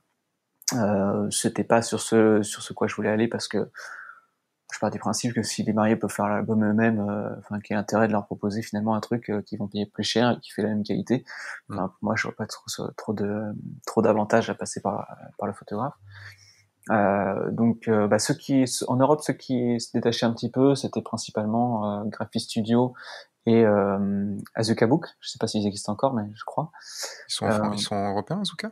euh, Azuka, il me semble. Ils sont, ils sont pas japonais? Je confonds. Je ne sais plus, mais en tout cas, il y avait un distributeur en Europe, peut-être peut-être en France, je sais plus. Enfin, ça amenait quelque chose. Ouais, à l'époque, c'était ça se jouait un peu entre ces deux ces deux marques-là. Donc j'avais euh, j'avais fait un album de démo euh, euh, chez Graphist Studio. J'ai été, j'espère que c'est pas des amis à toi parce que. tu peux y aller, Studio. J'y étais, ça a été les premiers avec qui j'ai bossé. Ouais. Alors, dis ce que tu as à dire et je te dirai moi ce que j'en pense. Très bien, je sens qu'on va bien s'aimer. euh, non, alors des, des peu de, de, mails que j'ai que j'ai parce qu'ils te ils te prêtent entre guillemets toute une méthode commerciale pour forcer alors de leurs propres mots hein, euh, de leurs propres mots il faudrait que je retrouve le mail c'est mm. euh, mettez la pression au client quoi. Et en fait euh, quand ta conception du de la relation avec tes tes clients c'est ça désolé mais on n'est pas fait pour bosser ensemble quoi en fait c'est juste ça euh, donc euh, Ouais, il faut peut-être de la bonne qualité. C'est probable. Euh, je pense que Queen il fait beaucoup mieux, vraiment. Et c'est tellement pas la même, euh, la même philosophie. C'est quoi, le. Oui, alors la philosophie, ok. Ah, euh, j'ai dit que je disais vite fait quand même mon, ressenti sur Graphis. J'ai bossé quand même 2-3 ans avec eux quand même. Mhm. Et bah, à l'époque, il y avait moins de choix aussi et tout ça. Enfin, c'était en 2010, tu vois. Mhm. Et en fait, d'un, il y a cette philosophie Mmh que genre il fallait ils insistaient euh, ne vendez, ne donnez pas les HD vendez le CD à côté euh, tout ça qui n'était pas du tout dans ma philosophie. Et euh, leurs produits sont chouettes. Je dirais pas qu'ils sont ultra quali. Ils sont mmh chouettes ils sont bien faits. Mmh par contre je je comprends pas ils sont ils ont ils sont de mauvais goût en fait, ils font des bons produits, mais c'est ce que j'ai dit une fois au salon de la photo à un de leurs, de leurs commerciaux, c'est comment vous pouvez avoir des produits qui sont cool, et mettre des photos aussi pourries dedans. Ça, c'est souvent C'était. Euh, euh, alors, c'était pas des gens connus dans, dans les trucs que, que voilà, mais euh, voilà, ils ont. Enfin, ils ont Yervant dans le dans leur qui est, qui est réputé en tant que en tant que photographe, mais dont je déteste le style complètement. Enfin, mhm. c'est voilà, enfin, sûrement une très chouette personne, il y a pas de problème là-dessus, mais je déteste le style. Et, et en fait, c'est ça me ça représente Graphi Studio pour moi, tu vois. C'est le côté, c'est des bons produits, mais ils n'ont aucun goût derrière. Il y a qu'à voir leur. Euh, je ne vais pas me faire des, des potes, hein, mais il y a qu'à voir. Ils ont un château. Ils sont super fiers de leur château à Venise, uh-huh. qui est moche, qui est ultra moche. Et ils te disent venez, venez, venez. Quoi. Bref, on, arrête. Je, je, fais ma, je fais ma langue de ma langue de vipère là. Donc ouais, principalement, je te dis pour. Euh, j'ai arrêté de bosser avec eux parce que euh, ouais, je n'aimais pas du tout leur approche euh, par rapport aux clients, le fait comme tu dis de mettre la pression, etc. Genre de, de presque tenir en otage finalement les clients en leur donnant pas les photos pour qu'ils achètent l'album derrière. Je trouve ça tellement euh, ouais tellement malsain quoi en fait. Il n'y a pas d'autre mot. Euh, donc du coup j'ai cherché et comme à l'époque j'étais beaucoup j'ai beaucoup appris la photo sur internet en partie avec F1.4 aussi, hein. euh, et puis euh, beaucoup de beaucoup de contenu anglophone parce que c'est vrai qu'il y, y, avait à l'époque beaucoup beaucoup, euh, il y a toujours d'ailleurs beaucoup beaucoup de contenu anglophone, beaucoup plus, que français, ouais voilà, et notamment beaucoup beaucoup de choses sur Creative Live. Je confirme, c'est bien japonais Azukabook. Ok, ça marche. Et, et, donc ouais, Creative Live, ça a été beaucoup de beaucoup de choses, beaucoup de tutos, beaucoup de d'intervenants sur différentes choses toutes variées, bref. J'ai découvert Queensberry en, en, flottant un peu dans ce truc, en, enfin, dans ce milieu anglophone finalement, euh, parce qu'il y avait des gens aussi en Nouvelle-Zélande, etc. Je les ai contactés pour euh, pour avoir comment dire des, des informations, etc. J'ai toujours eu des réponses à mes mails, mais pas des réponses. Tu sens qu'il y a quelqu'un derrière qui hmm. aime ce qu'il fait déjà et qui prend le temps de te répondre. C'est-à-dire que moi, les gens qui me connaissent savent que je suis un petit peu casse-couille ah bon? ça me... non, ça me dérange pas de payer cher, mais je veux savoir ce que j'achète et je veux que ça, ce que ce que je reçois, ça soit au niveau du prix. Voilà, le, prix en soi, il n'est pas le souci, quoi. C'est voilà, s'il faut mettre le prix, je mets le prix, il y a pas de problème. Mais derrière, je veux quelqu'un qui me réponde quand je pose des questions, je veux les informations, je veux, je veux tout ça, quoi. Et, euh, et Queensberry, en fait, ils ont été euh, toujours, toujours, toujours, tous les mails que j'ai eu. Euh, alors, tu en, relation avec euh, évidemment une commerciale euh, anglophone qui, euh, avec qui j'ai beaucoup discuté. les mails sont toujours super courtois. dès que j'avais une question un peu plus technique sur typiquement gestion de la couleur et tout, la colorimétrie, les profils, la personne ne savait pas répondre. Elle m'a mis en copie avec le technicien direct qui gère le, tirage. Euh, et le mec m'a répondu. Donc, je suis pas sûr que ce soit possible partout. Il y a, ouais, il y a un, vrai côté, je trouve, familial, hmm. très proche des gens. Et, et après, d'un point de vue qualitatif, euh, c'est excellent, quoi. Ouais, c'est excellent. Qu'est-ce qui fait la différence avec les autres? C'est beau. Voilà. Je saurais pas t'expliquer, c'est beau. Et t'as pas ce côté euh, surfait, je trouve, que tu peux avoir parfois avec Graphist Studio. Tu vois, hmm. trop bling bling. Oui, bah, c'est totalement la, définition de Graphist Studio pour moi, c'est bling bling. Voilà. C'est à combien à peu près, faut savoir? Oh, peut-être comme ça, je saurais pas te dire. J'en ai aucune idée. Franchement, Sur un livre, euh, enfin, genre le dernier livre que tu as fait, il t'a coûté combien pour, pour quel. Euh, le dernier livre que j'ai fait, ça devait être un 20. 25-25 peut-être? Mm-hmm. Ouais, quelque chose comme ça. Ou 25-35. En couverture, ça devait être du textile. Je sais plus, 250 euros peut-être, un truc comme ça. D'accord. Donc, euh, non, c'est pas donné. Après, il y a un truc qui me plaît aussi, c'est qu'il s'occupe du design. Euh, je leur donne les photos, je leur dis on peut choisir en gros trois styles de design, soit très travail propre entre guillemets ou un peu plus contemporain avec des choses un peu plus jolies. Euh, il s'occupe du design, il t'envoie le truc euh, sur la plateforme en ligne euh, avec tu peux feuilleter en fait le, comme si tu avais le livre sous les yeux et puis tu peux faire des remarques, échanger des photos si tu as envie, voilà, tu gères ça comme tu veux. Okay. T'envoies pareil aux mariés, ils peuvent faire pareil, ils voient en ligne le, truc si ça leur va, une sorte de, de bon à tirer numérique quoi, en fait. Et puis, puis une fois que c'est fait, tu valides et ça part en prod quoi. Ça, c'est pratique, parce que ça euh, t'enlève du, du, travail, quoi.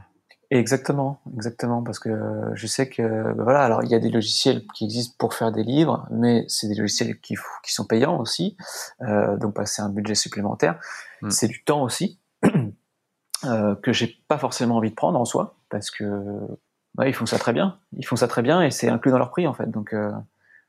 Moi, tu vois, ça me gênerait parce que le, pour moi, tu vois, je shoot pour le livre.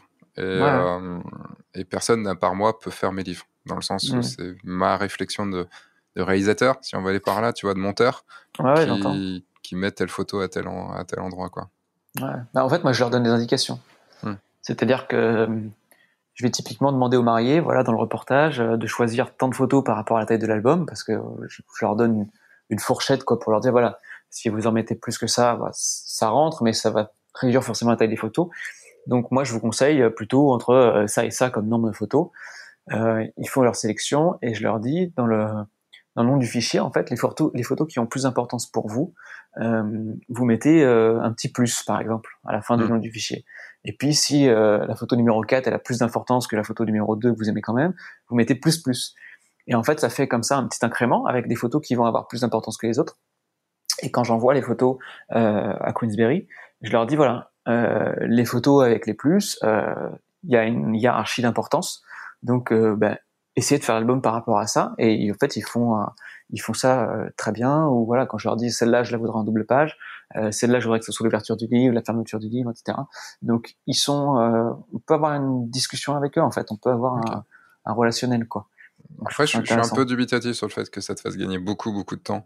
Parce que faire un livre, si tu le fais pas de ma façon, peut aller très vite quand même. Donc, euh, ouais. Bah là, euh, je gère rien, quoi, en fait. Je leur envoie les photos. Ouais, mais tu dois quand même leur expliquer. Donc, tu dois prendre le temps toi-même de leur expliquer. Ouais, c'est un mail qui dure 5 minutes. Hein. Enfin, je veux dire, c'est un copier-coller mm. que je fais quasiment tout le même mail, quoi. Parce que la structure est la même, en fait. C'est les photos avec le plus, plus, plus. C'est assez mm. simple à comprendre. J'aurais peut-être pu trouver un autre moyen de leur expliquer, mais bon, c'est, je trouve ça plus chiant de leur dire photo numéro 2, euh, tu vois, en plus grande et tout. Là, mm. en fait, ils ont les clés en main, ils ont les mêmes fichiers que moi.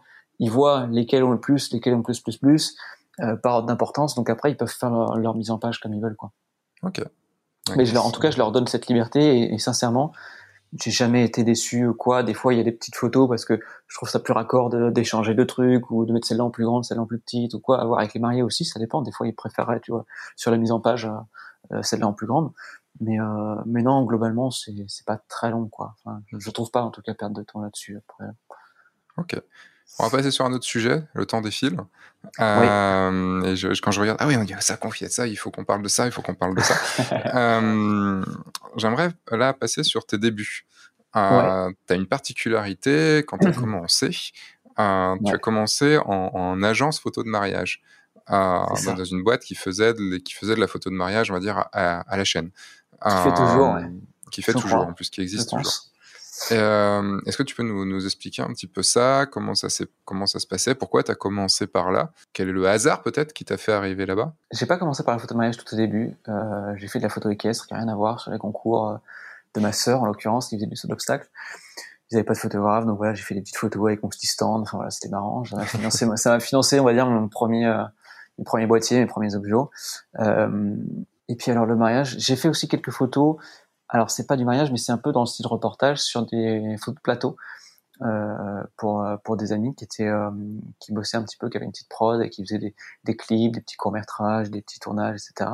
Euh, donc j'allais là-bas pour pour faire quelques photos du maquillage, coiffure, etc. C'est un petit peu ce qu'on retrouve sur les mariages en fait, au niveau des préparatifs. Mmh. Et puis de l'interaction entre les gens, on va dire en off euh, de l'équipe, des acteurs quand ça, quand ça quand ça tourne pas.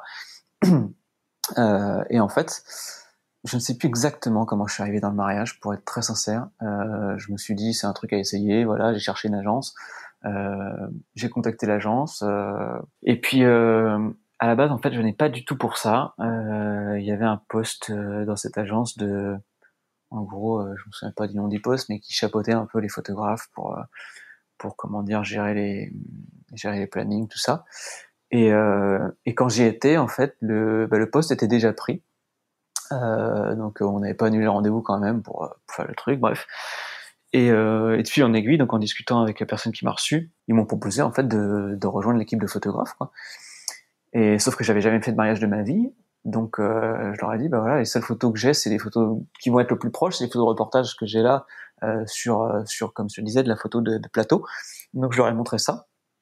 Euh, et puis ils m'ont mis à l'essai sur un mariage en tant que second photographe, donc avec un des photographes de leur équipe. Euh, donc j'ai fait mon premier mariage comme ça en fait, euh, un très beau mariage d'ailleurs côté de, de Chantilly. Et, et donc après, bah, je leur ai livré le reportage. Et puis dans la foulée, en fait, ils m'ont validé grosso modo et ils m'ont ils m'ont donné ouais 15 dates dans l'été, genre direct quoi. 15 donc, dates, bam. Ouais, c'est ça. c'est ça. rempli. Donc euh, c'était quoi ta mission? Comment ça se passait le... Est-ce qu'il y avait une préparation T'avais une feuille de route Enfin comment ça j'avais pas vraiment de feuille de route, j'avais le planning évidemment des, avec les lieux, les heures, tout ça, des mariés, euh, un, peu, un, peu, tout le briefing euh, qui, qui faisait avec les mariés, euh, parce qu'ils recrutaient surtout des, enfin ils recrutaient, ils trouvaient surtout des clients euh, sur tous les gros salons parisiens, grosso modo. Euh, donc l'avantage nous en tant que photographe c'est qu'on avait zéro communication quoi, genre on disait juste voilà, telle à telle date, t'as un mariage à tel endroit et c'est parti quoi. Mmh. Donc on voyait en général pas les mariés avant, sauf demande explicite des mariés qui, euh, qui voulaient rencontrer le photographe, etc. Mais c'était assez rare. Euh, globalement, l'agence vendait sur catalogue, en, gros, c'est-à-dire que c'est plusieurs photographes dans, les, dans le même book, euh, où on, on, nous demandait d'avoir un style assez neutre, voilà, de pas trop, euh, d'avoir quelque chose de propre, mais sans trop de parti pris, pour que justement ça colle un petit peu avec l'image de l'agence et qu'ils puissent vendre un un truc assez uniforme à tout le monde, quel que soit le photographe. Euh, donc, euh, donc voilà. Euh, et puis après, bah, c'est parti, quoi, la première saison. Donc, euh, j'ai enchaîné les mariages quasiment tous les week-ends, en fait. Hmm. Euh, donc, c'était évidemment mal payé. C'était payé combien? C'était payé, je crois qu'on était à 350 euros avec la retouche, quelque chose comme ça. en effet. Voilà. En salaire ou en où il fallait que tu sois en micro-entreprise? Alors moi j'étais en moi j'étais en comment dire en auto-entreprise, euh, ce qui m'arrangeait d'un point de vue euh, charge. Euh, mais sinon, euh, il te faisait je sais plus quoi, il te faisait un, comment dire un contrat à la journée, je crois, un truc comme ça. Mais du coup, tu étais payé 350 euros euh, pour pour tout ça dans ta micro-entreprise. Ouais, c'est ça. Ok, ouais. C'est ça. rien du tout quoi. Ouais, rien du tout, rien du tout, clairement. Euh, donc j'ai commencé comme ça, euh, en sachant que, par contre, c'était très intéressant parce que déjà beaucoup d'expériences rapidement, beaucoup de cultures différentes aussi. Euh, j'ai fait des mariages euh, chrétiens, euh, chinois, etc., avec des, des, cérémonies un peu particulières, des mariages juifs aussi, qui ont des cérémonies un peu particulières aussi, enfin indiens, enfin ouais, plein de choses différentes. donc très intéressant pour engranger de l'expérience. Euh, les délais étaient assez courts aussi, donc ça, ça m'a appris à bosser aussi euh, rapidement et optimiser au maximum mon flux de, de production parce que les mariages, bah, c'était le samedi et il fallait que les images soient rendues au plus tard le jeudi. Ah oui, cinq jours quoi. Euh, voilà, pour enchaîner sur le mariage euh, qui arrive le samedi après. donc, euh, donc c'était, c'était un rythme assez soutenu que je regrette pas spécialement dans le sens où euh, voilà ça m'a apporté des choses. Après euh, bien sûr l'agence se, se, gaffe sur notre dos etc parce que elle facture au client un prix normal disons. Euh, et le photographe est un peu exploité. Mmh. euh, après il y a très peu de photographes qui restent plus d'un an généralement. J'en discutais avec pas mal de photographes. Euh, globalement voilà tout le monde a un peu dans le même idée c'est qu'ils se font ses armes sur une année une année deux ans euh, ça leur permet de mettre un peu de côté, de voilà, de financer un peu de matériel, etc. Euh, d'avoir vraiment aucune démarche euh, commerciale ou quoi.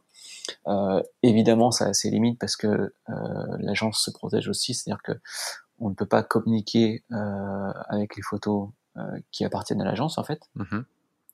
Donc, donc tout ça c'est un peu voilà, c'est le jeu. Hein, il faut accepter les règles. Après, on les connaît dès le début. Hein. Parce qu'évidemment l'agence veut pas qu'on leur fasse concurrence. Hein. Donc voilà, mais enfin j'ai trouvé ça, j'ai trouvé ça enrichissant quoi. Et puis voilà, j'ai fait un an, hein, je fais une saison, donc une quinzaine de mariages comme je disais. Et puis et puis après je me suis lancé tout seul quoi. Donc ouais, t'as commencé, t'as commencé avec ça, donc tu regrettes pas? Non, je regrette pas. C'est vraiment, euh, c'est ce qui m'a appris, comme je te dis, à, à pouvoir m'adapter à plein de situations différentes rapidement, sans avoir aucun rendez-vous préalable. Euh, c'est vraiment dans le jus. Tu sais pas quoi ressemblent les mariés, tu sais même pas qui c'est, tu sais pas quels sont leurs goûts. Enfin, hmm. c'est, tu les as jamais rencontrés, donc il faut que le feeling aussi soit assez euh, rapide. Euh, alors évidemment, il y a des gens avec qui ça se passe plus que d'autres, euh, voilà, comme toujours. Hein. mais non, j'ai trouvé ça intéressant pour, pour vraiment être dans le rush, quoi le rush et puis la partie post-traitement derrière où en fait t'as pas le temps de t'as pas le temps de te poser la question euh, euh, comment dire euh, faut que tu sois efficace quoi t'as pas le choix en fait donc euh, finalement euh, sous la contrainte de de ça parce que clairement tu te mets pas sur les photos le dimanche parce qu'en général le dimanche t'es claqué t'es claqué donc tu vas bosser on va dire à partir du lundi donc voilà t'as as trois quatre jours pour pour faire le tri rendre ton reportage le traitement tout ça donc il faut être efficace faut trouver les bonnes méthodes pour pas se pour pas se planter quoi. Donc euh, donc voilà. Après c'est c'est c'est formateur. Ouais. Le en fait c'est moi tu vois ce genre de ce genre de d'agence, de boîte et tout ça c'est mhm. c'est pour moi c'est le mal tu vois c'est ce que j'aime pas dans, dans la photo de, dans la dans la photo de mariage parce que j'ai euh, mhm. parce que c'est de l'industrie en fait c'est tu vois c'est euh, il y a pas cette il y a pas ce vrai tu vois, ce, ce, vrai dont on parle. Euh, et c'est peut-être pour ça euh, aussi que j'aime ça maintenant.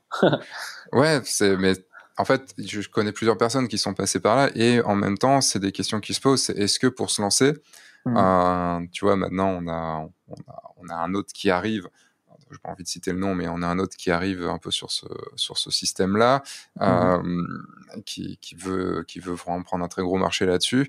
Je pense que dans la tête, j'essaierai de faire un jour, je pense, une vidéo sur est-ce qu'il faut passer par ce genre de, de boîte pour euh, comme une vidéo sur ce qu'il faut passer par les annuaires de mariage pour pouvoir pour pouvoir commencer. Euh, les annuaires de mariage, moi, pour moi, c'est toujours non. Mais le, tu vois, ce genre de boîte, je me dis, si on, si, si on y va pour un an, tu vois, on se dit, bon, problème, c'est mm. que ça fait marcher cette boîte. C'est ça le problème. C'est mais en même temps, on y prend notre intérêt. Il faut savoir pourquoi on y va, quoi. Il mm. faut être clair sur les règles dès le début, c'est-à-dire voilà, on peut pas utiliser les images, euh, c'est le rush, euh, il n'y a pas de relation privilégiée avec les mariés. On est un prestataire finalement euh, comme un autre, payé au lance-pierre. Voilà. Après, si on accepte ça, oui, mm. moi je l'ai fait pour engranger de l'expérience rapidement parce que je savais très bien que avant de faire 15 mariages, ben clairement il m'aurait fallu deux ou trois ans par exemple. Euh, là, j'ai mis euh, deux mois. Et puis voilà, ça m'a permis de roder mon traitement, ça m'a permis d'aller vite, de gagner du temps, de savoir où j'en perds, de, comme je te disais, d'un point de vue culturel, voir plusieurs types de mariages aussi. voilà, d'avoir à gérer les questions logistiques, de, du planning, de l'organisation des trajets, des, de tout ce genre de petits trucs auxquels on pense pas forcément quand on se met dans la photo de mariage, euh, de, de gérer les problèmes qu'il peut y avoir aussi, parce que voilà, ça arrive, hein, des problèmes de matos, des problèmes de des GPS, d'adresses qui sont pas bonnes ou des trucs des conneries comme ça. Enfin voilà, c'est c'est le jeu aussi. C'est l'école à la dure, on va dire. Voilà, il faut il faut savoir pourquoi on y va quoi. Moi je, suis pas fondamentalement contre. Après je trouve ça dommage d'en faire un, un quelque chose de régulier parce que c'est pas valorisant. Voilà. Mm. Euh, c'est pas valorisant ni pour soi ni pour soi ni pour son travail. Mais après euh, voilà peut-être que ça convient à des gens qui recherchent juste un complément d'activité ou quoi. Je peux pas. Il y a plein de situations qui existent. Hein. Je, je veux pas juger non plus, mais comment mais c'est pas évident. Comment t'as fait pour, euh, bah, du coup, vu que tu pouvais pas utiliser les photos et tout, comment t'as fait mmh pour l'année suivante ben, avoir des mariages hein, Parce que là, t'avais aucunement à te soucier de l'aspect euh, marketing, de l'aspect vente et tout ça, ouais. commercial. Comment t'as fait après? Bah, Déjà, je discutais entre guillemets en off sur les réseaux, etc. avec des photos un petit peu bancales, disons, que j'utilisais sans forcément avoir toujours le droit. Juste, c'était en quelle année que, que tu as fait ça? Ça, ça doit être en 2013, je pense. Ok, 2013. Et comment dire Donc ouais, c'était surtout un peu euh, sous le manteau entre guillemets. Euh, après, euh, je me suis pas vraiment associé, mais avec un, avec justement un ami de l'agence qui lui était vidéaste, et parce qu'on se retrouvait souvent sur les mêmes prestations.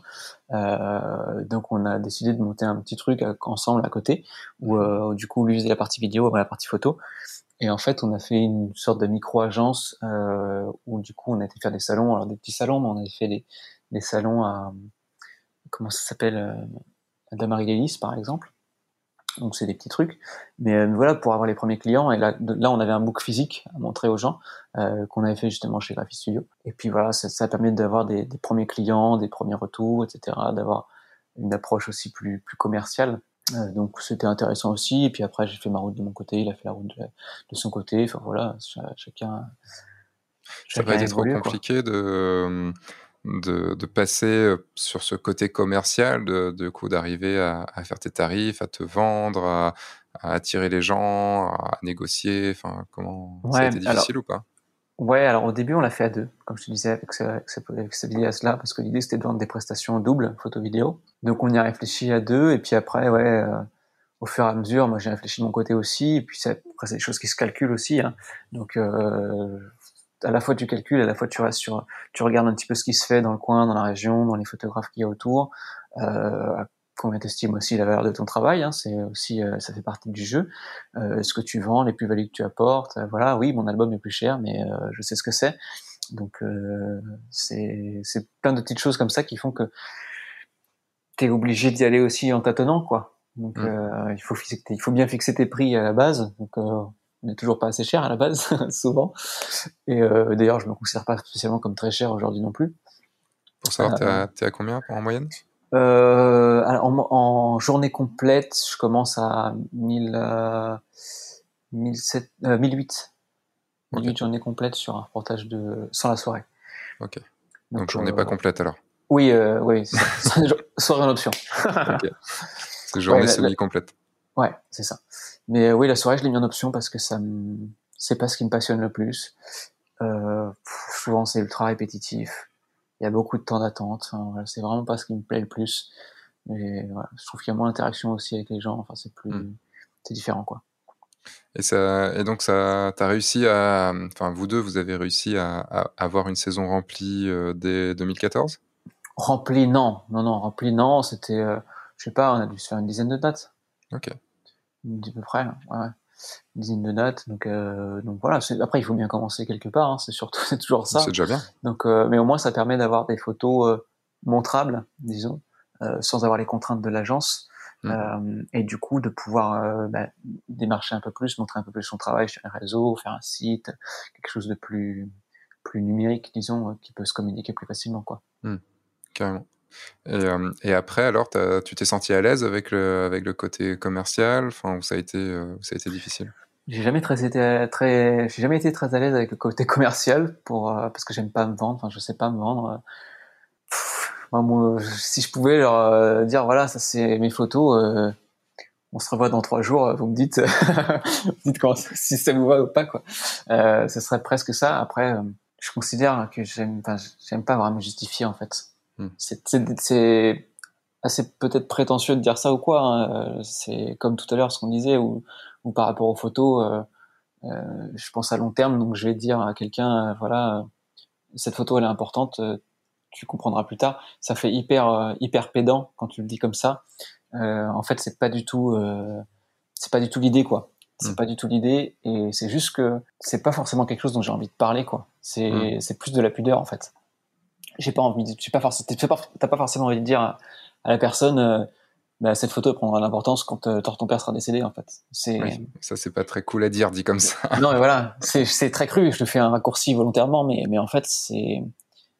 Tu vois ta photo de toi avec ton gamin. Pas un sujet de conversation. Si demain ton gamin il meurt, ta photo ouais. elle, sera, elle sera importante. Là, tu ouais. Ok, vas-y. c'est c'est pas un sujet de conversation en soi quoi. Hmm. C'est moi je sais que j'essaie de penser à long terme. Je sais que c'est pas le cas de tout le monde. Et même si je le communique pas forcément, j'essaie de le faire ressentir, pas de cette façon, hein, comme je disais. Mm. Mais euh, j'essaie que ce soit intégré sans forcément dit. Mm. Mais le truc, c'est que te vendre, c'est différent. Enfin, t'es es obligé de parler. Enfin, tu, tu peux. Là, je trouve ça. Je trouve. En fait, toi, tu pourrais dire que c'est un peu prétentieux tout ça, dire voilà, c'est mes photos, vous me dites. Mm -hmm. Moi, je trouve ça feignant. C'est-à-dire, euh, ouais, dans le sens où j'ai peur de faire mon commercial, j'ai peur de vendre, mmh. donc je donne pas les actions, je fais pas les actions nécessaires pour le faire. Tu vois, c'est ouais. moi c'est plutôt le, le, point de vue que j'ai par rapport à tout ce que j'ai pu voir. En fait, ma, ma, relation commerciale avec les mariés, elle est extrêmement libre en fait. C'est-à-dire que euh, on va se voir, je vais leur présenter mon travail, je vais leur expliquer comment comment je travaille, tout ce qu'on a dit tout à l'heure sur la relation entre les gens, sur le côté euh, où j'ai envie d'être invisible, enfin comme transparent, comme tu disais, parce que c'est voilà, je parle de ma vision des choses en fait en tant que photographe de mariage. Ça passe ou ça passe pas, parce qu'il y a des gens, c'est pas ce qu'ils recherchent, comme on disait. Maintenant, euh, je vais pas appuyer plus que ça, en fait. Mm. Parce que je veux pas avoir cette sensation de forcer la main. Je signe jamais, vraiment jamais, je crois, le jour J, le premier mm. rendez-vous. Euh, parce que je leur dis, voilà, euh, moi je suis pas là pour vous forcer. Enfin, je veux dire, euh, si on travaille ensemble, c'est avec grand plaisir et et voilà, vous connaissez mes, mes, mes, démarches, etc. Si ça colle pour vous, euh, je serais heureux de, de, de, comment dire, de témoigner de votre mariage et de vous laisser des souvenirs par rapport à ça. Maintenant, euh, voilà, si vous allez voir un autre photographe pour une question de prix ou pour une question d'autre chose ou parce que pour X ou Y raison, euh, bah, c'est pas, enfin, je veux dire, c'est pas grave. C'est pas le discours le plus vendeur du monde. Hein. non, mais, mais j'entends, j'entends. Après, peut-être que, encore une fois, euh, peut-être que je peux avoir ce discours-là aussi parce que ça me fait pas vivre. Enfin, ça me fait vivre on allait arriver bonus. Mmh. Euh, mais je veux dire, j'ai un métier déjà à temps plein euh, qui me prend beaucoup de temps et je peux avoir cette liberté de dire aux gens, euh, ben, si vous me choisissez pas moi, c'est pas grave. Voilà, je, mmh. je, suis conscient de ce que je sais faire et de ce que je peux vous apporter maintenant. Si ça, si c'est pas spécialement ce qui vous va ou si c'est trop cher ou quoi que ce soit, euh, bah tant pis, c'est pas. Vous se trouvez avec un autre photographe, il y en a plein quoi. Le, ça, ça, tu, me fais ma, tu me fais ma transition, c'est parfait, parce que je voulais arriver. Euh, tu as commencé, ton, as commencé à travailler chez Air Photolab, donc, euh, donc un laboratoire de tirage d'art euh, très connu. De, de, si vous regardez F1.4, forcément vous le connaissez, parce que j'ai fait beaucoup, beaucoup de vidéos, et vous connaissez déjà Francky, hein, de toute façon, ouais. euh, là-dessus. Tu as commencé chez, avec James quand? J'ai commencé sur des petites missions à la base pour le remplacer, ça devait être en 2013, peut-être. Ok. Donc quand tu as commencé le mariage? Ouais, tout a commencé un petit peu en même temps, la photo en fait. Et euh, je le remplaçais quand il partait en stage, typiquement sur New York ou des choses comme ça, au Maroc. Je, je crois que je jamais demandé. Jours, euh... Tu l'as rencontré comment, James? ça c'est une sacrée histoire. Je sais pas si, je... je, sais pas si t'es prêt. Hein. Ah, je suis, je suis prêt. Je, connaissant vous deux, je suis prêt. Eh ben, j'étais dans un club libertin. Donc... ça m'aurait même pas étonné, tu vois. Tu parlais de relations libres avec tes clients, donc. Euh... en, en, en, le disant, je me suis dit, ça peut être mal compris.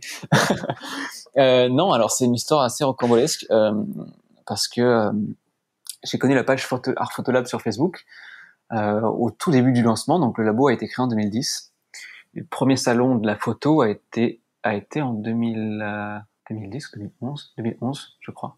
2011 le premier salon de la photo. Et en fait pour le pour le premier salon de la photo il faisait un concours Facebook avec une thématique toutes les semaines par exemple.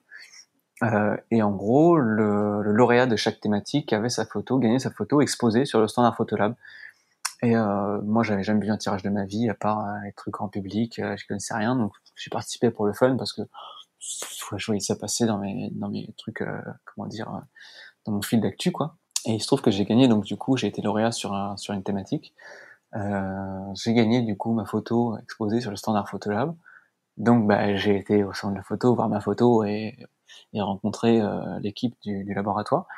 Euh, et c'est là que j'ai fait la connaissance de James qui tu connais James hein, il est très très justement dans, dans, le commerce. Et puis voilà, je, comme moi je suis tout le temps un peu en retrait, euh, je, suis parfaitement conscient que le salon de la photo c'est un événement marketing, que les gens sont là pour vendre. Enfin voilà, donc moi j'y vais. Euh, James me raconte que c'est les plus beaux tirages du monde, blablabla. Bla, bla, enfin tu vois toute l'histoire euh, qui va bien. L'inverse de toi quand tu te vends quoi. Exactement. il, il, vend son produit quoi. Il vend son produit euh, normal.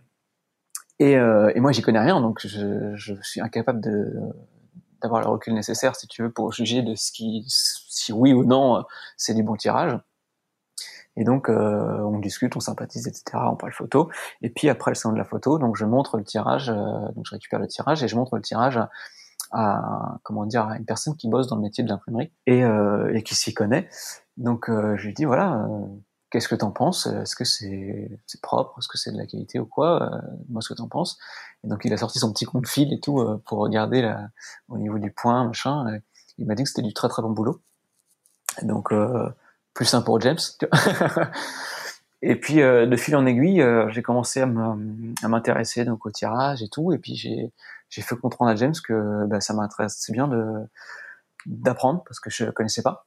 Mmh. Et, euh, et donc, euh, ben, j'ai commencé, comme je te dis, à, à, à aider au labo euh, quand il partait en stage au Maroc. Mais typiquement, au début, c'était voilà, il partait au Maroc euh, une semaine, dix jours. Genre, il m'a montré le bouton imprimé où il était. Euh, et c'est parti quoi en fait. Mais t'étais tout seul parce qu'à l'époque il était tout seul James non? J'étais non, alors il y avait d'autres personnes qui géraient un peu plus les expéditions, euh, Ok. les découpes des photos, etc. Euh, mais il n'y avait pas toute la partie qu'on a maintenant sur encadrement, contre-collage. Enfin, c'était beaucoup plus réduit. C'était beaucoup plus de tirage et tirage passe-partout, quoi, grosso modo. C'était ça. Ok. Et euh, mais au début, ouais, littéralement, euh, je connaissais pas grand-chose, quoi. J'avais une maîtrise de Photoshop parce que avant de faire de la photo, je m'amusais à faire des bidouillages, des, des photomontages et tout, avec des photos qui n'étaient pas à moi, des conneries, enfin avec les vieux tutos et tout, euh, faire des images sur Photoshop ou des éclairs, bref, des conneries. Quoi. Donc t'apprends, t'apprends à manipuler les calques, à, à gérer les outils. Et après, une fois que t'as compris les outils, tu peux les appliquer à n'importe quoi. Mais la partie tirage, c'était littéralement, euh, il m'a montré comment mettre le papier, il m'a montré sur le, le bouton pour imprimer, et c'était ça, quoi. C'est parti.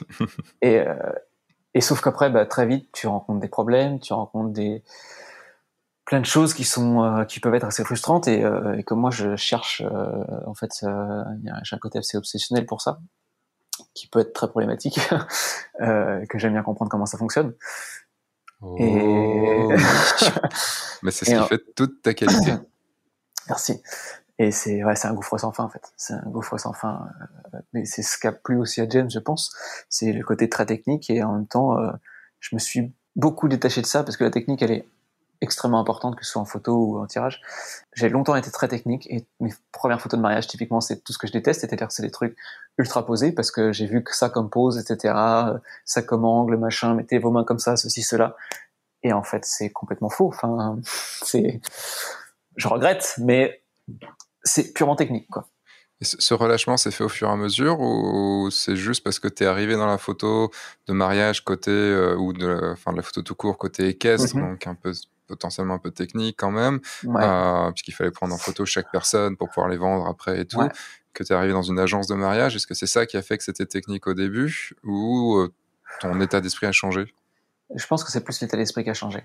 Parce que j'ai toujours été très technique, je suis toujours très technicien sur plein de choses, euh, parce que je considère que c'est une part très importante de comprendre ce que tu fais pour euh, pas être en fait dans faire les trucs au hasard, quoi, tout simplement, hein, pouvoir que ce soit reproductible et tout, côté scientifique. Après, euh, ouais, le côté humain, c'est aussi beaucoup plus développé, je pense, avec les rencontres, avec les mariages, avec euh, avec plein de choses qui font la vie finalement. hein, euh, et ouais, je pense que c'est, le... enfin, faut pas rester enfermé dans la technique, quoi. Hmm. Un- On en connaît. Ah bon? Non. tu, Voilà. Je dirais euh, pas de nom, mais. tu... Parce qu'en fait, ce qui est drôle, c'est que euh, on, on va continuer sur, sur, Photolab et sur, euh, Mhm. sur tout ça, parce que maintenant, tu es, euh, tu es euh, employé maintenant euh, Ouais. chez Photolab à plein temps, c'est ton boulot, tout ça. Et euh, enfin, moi, je t'ai connu en 2012 au salon de la photo en 2012, la première fois que je suis arrivé au, au salon de la photo, alors que je venais de lancer F1.4. Ouais, Et, je me souviens de ça, putain. Et pour moi, ça a été, euh, je sais plus pourquoi en fait, euh, je sais plus comment je suis arrivé, euh, pourquoi je suis arrivé à Photolab. Je- Parce que j'étais déjà le chieur. Parce que tu étais déjà sur le. J'étais, ouais, j'étais déjà sur le salon, en fait, en, en 2012, je pense. Parce que- ouais, mais Euh, t'étais là, 2012, ça je m'en 2013. rappelle. Mais c'est parce que tu étais déjà peut-être sur F1.4, enfin que tu répondais peut-être déjà sur F1.4. Ah ouais, ouais, ouais, j'ai suivi déjà les fin 4 depuis, euh, je pense, euh, Parce que c'était juillet quasiment, 2012. Le... quasiment depuis le début, en fait. Quasiment depuis le début, parce que je me souviens que j'avais dû rattraper genre 5-6 vidéos, je crois. Donc ouais, ça a été pour ça, je pense que je suis arrivé sur le, le stand. Euh, parce que moi je suis passé, je me rappelle, deux jours, je crois, sur le. sur Ouais, le de mémoire, je t'avais un petit peu, euh, un Ouais, petit peu alpagué en te disant, eh, euh, t'as jamais fait de tirage de ta vie? Voilà, quand même. Puis ce qui était drôle, c'est qu'à l'époque, en plus, James, tu sais, je lui disais, bah, ça pourrait être cool, on pourrait se faire une vidéo et tout. Et James disait non. Enfin, tu sais, c'est à l'époque, James, ça Ouais. l'intéressait, mais alors pas du tout. Ouais. c'est l'année d'après, je crois, une- un an et demi après que ça, ça a switché. Mhm. Mais, euh, mais en fait, ce qui est drôle, c'est que moi, je t'ai toujours connu, tu vois, en Photolab. T'as ce côté vraiment, euh, enfin, c'est pas pour rien dans les vidéos. Moi, je t'appelle l'œil de lynx, quoi. C'est, euh, Mhm. il y aura toujours, je me rappellerai toujours de cette, de cette photo qu'on a imprimée, la première photo où j'avais pas vu les fils électriques dans le fond. Ouais. Et tu sais, Mais pourquoi t'as des fils électriques là? Je fais quoi?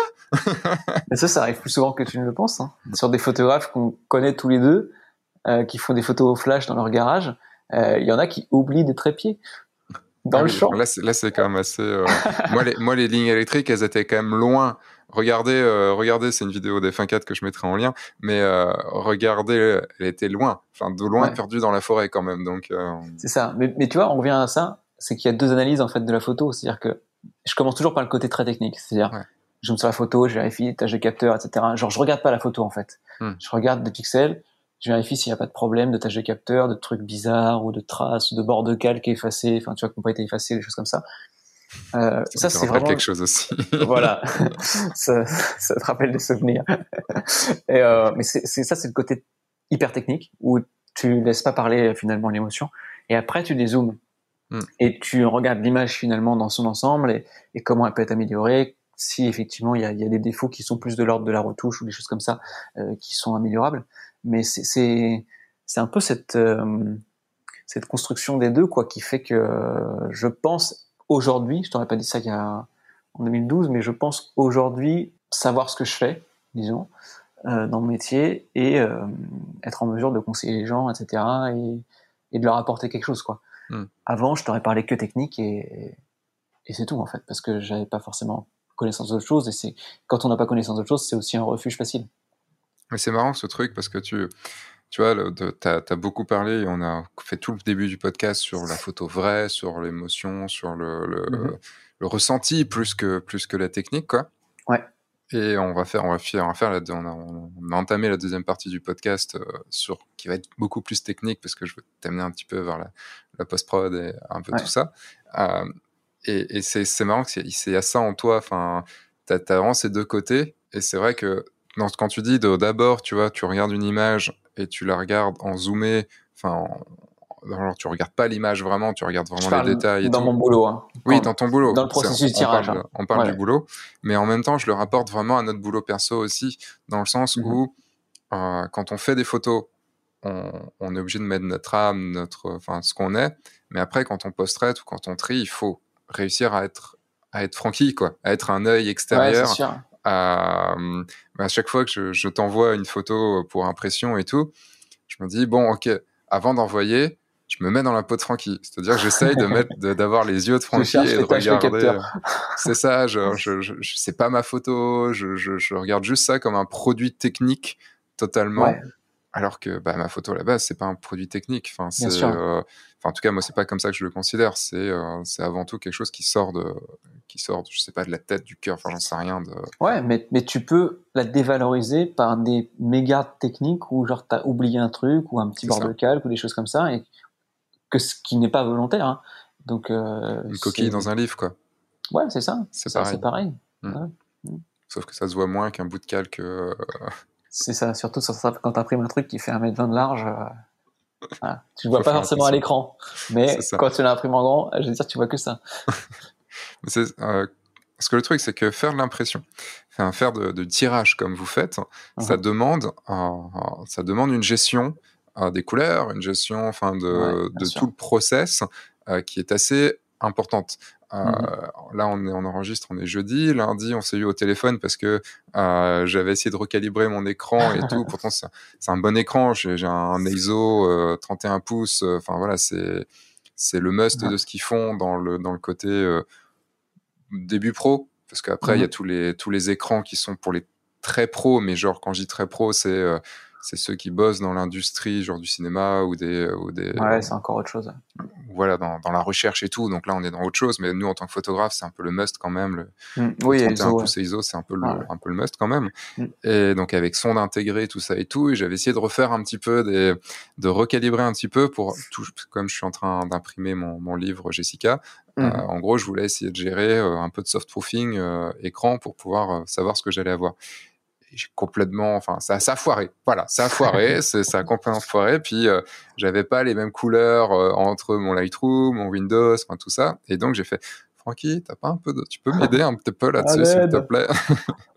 Mais euh, tu vois, c'est quelque chose souvent en tant que, en tant que la plupart, je pense que 99% des photographes n'y pigent absolument rien et Mm. n'ont envie, n'ont pas envie d'y piger quelque chose aussi parce que ça C'est c'est toute la problématique. Il y a euh, ne pas savoir, et c'est complètement euh, normal. Enfin, je veux dire, euh, moi, les gens qui viennent au labo, euh, quand j'avais fait un tirage, les papiers, ils connaissent pas. Et c'est normal. Mm. Enfin, je veux dire, euh, je vais demain chez un mécano, euh, il me dit, bah, vas-y, tu peux, je sais pas moi, changer le filtre à huile. Je sais pas du tout ce que c'est, je sais même pas où c'est. Enfin, je veux dire, voilà, c'est pas mon, c'est pas Quoi, mon il y a de boulot. Quoi, il y a de l'huile dans une voiture, pourquoi faire? Pourquoi un filtre? C'est un filtre, euh, un filtre quoi? Un filtre de, un filtre, ultraviolet Un filtre passe haut. non, mais voilà, ce que je veux dire, c'est que il y a plein de choses qu'on connaît pas. il faut être, c'est peut-être pas connaître, et c'est absolument pas dramatique. Après, il y a des choses qui sont, je trouve, importantes à connaître quand c'est notre métier. Euh, typiquement, la gestion des couleurs quand on est photographe, ça me paraît quand même quelque chose de quelque chose d'entre guillemets normal. C'est-à-dire qu'à partir du moment où tu vas te pencher sur des questions de euh, oui, je retouche mes photos, mais euh, si mon écran est pas équilibré, en fait, j'ai aucune euh, fiabilité sur ce que je fais. Donc, euh, donc bah, je retouche dans le vent, en fait. Mm. Donc c'est une perte de temps. Le jour où je change d'écran, mes photos changent. Et ça, c'est quand on y réfléchit, juste c'est pas pas cohérent quoi. Quand on fait un truc qui, qui se projette à long terme, euh, on peut pas se dire euh, bah, je vais refaire tous mes traitements quand je change d'écran. Ça, ça marche bah pas. parce que c'est que pour ton écran au final. Donc euh. voilà. C'est et puis pareil quand on passe à la phase d'impression, du coup bah, il y a toutes les problématiques de la gestion de la couleur euh, qui font que bah, ce qu'on a à l'écran, si un écran qui est pas calibré, bah forcément sur le papier il va pas sortir la même chose. Donc après ça va être de la bidouille pour gérer. Ah bah j'ai vu que ça sortait un peu plus bleu, donc je vais rajouter un peu de jaune. Euh, c'est c'est de la bidouille. Mais en fait la bidouille on se aperçoit que ça fait perdre énormément de temps parce que c'est pas régulier, c'est pas reproductible, c'est beaucoup plus prise de tête finalement que d'apprendre comment ça fonctionne, d'y passer un peu de temps, pas forcément de rentrer dans le détail, mais au moins d'avoir des bases, euh, mm. des fondamentaux, euh, et finalement après c'est du temps de gagner quoi. Et comment comment c'est après ça, enfin pour quelqu'un qui tu vois qui qui se lance ou qui, qui, a déjà un peu de bouteille mais qui n'a jamais pensé à ça. Parce mhm. que je vais te faire hurler en te disant que je n'ai pas eu un écran calibré pendant au moins les 3-4 premières années de mon activité. Ouais, j'entends euh, J'avais un, un, Dell, euh, tu vois, que j'ai usé jusqu'à la moelle. Euh, ouais. et j'ai eu, j'ai eu mon, j'ai eu mon NEC, mhm. donc calibrable, vraiment. J'étais à Lyon, donc en gros, ça devait être en 2014, tu vois, un truc comme ça. Ok.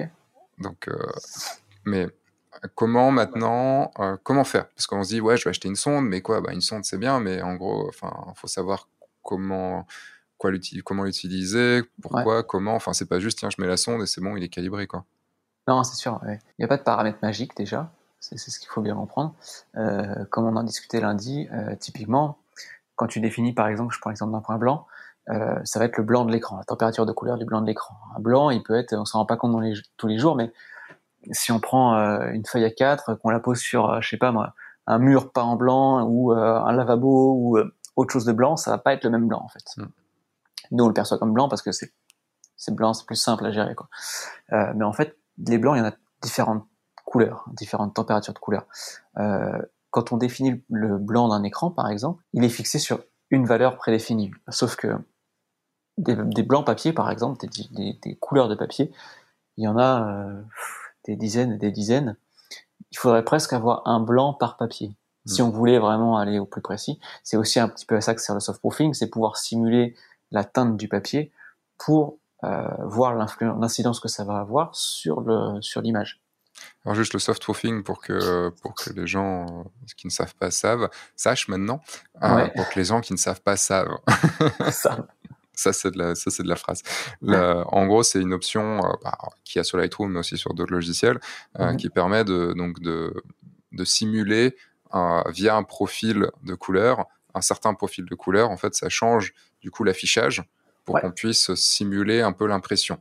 C'est ça. de la simulation. C'est, hein, de simuler, ouais, c'est de simuler le rendu papier, pour faire simple. Hmm. Voilà. Donc, avec les, toute l'incidence que peut avoir le papier sur les contrastes, sur les couleurs, sur voilà, certains papiers vont être vont pas avoir le même gamut, tout comme les écrans en fait. Certains papiers vont avoir un gamut plus restreint, où certaines couleurs ne vont pas rentrer.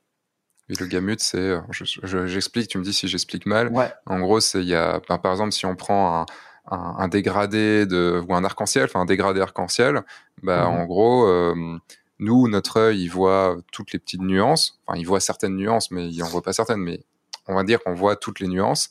Un mhm. écran ou un papier ne va pas pouvoir diffuser toutes les couleurs exactement telles qu'elles sont. Donc des fois, il y aura des cassures, des choses comme ça. Quoi. Bah, souvent, les couleurs les plus saturées, en fait, hmm. qui vont, c'est elles qui, qui, définissent finalement le, gamut. Euh, le gamut, grosso modo, c'est la quantité de couleurs qui est capable de reproduire le périphérique, que ce soit un écran, que ce soit un téléphone, que ce soit un papier. Euh, voilà, il y a, chaque support a un certain gamut finalement. Euh, c'est l'ensemble des couleurs qui sont reproductibles sur ce support. Si on revenait aux 256 couleurs, ce serait cool, quoi. C'est ouais, qu'il y avait plus de couleurs que ça, mais. non, mais à l'époque, tu sais, les écrans 256 couleurs. Ah ouais, ouais, bah oui, là c'était un peu euh, plus limité, mais, mais après on faisait avec quoi. Mm. Et, mais c'est pour ça que c'est important aussi d'avoir une vision encore une fois à long terme. C'est qu'aujourd'hui, nos écrans, pour la plupart, les écrans photographes, ils affichent le Adobe RGB quasiment complètement. C'était pas le cas il y a, il y a 20 ans, quoi. Mm. Donc euh, aujourd'hui, il faut déjà penser à dans 20 ans.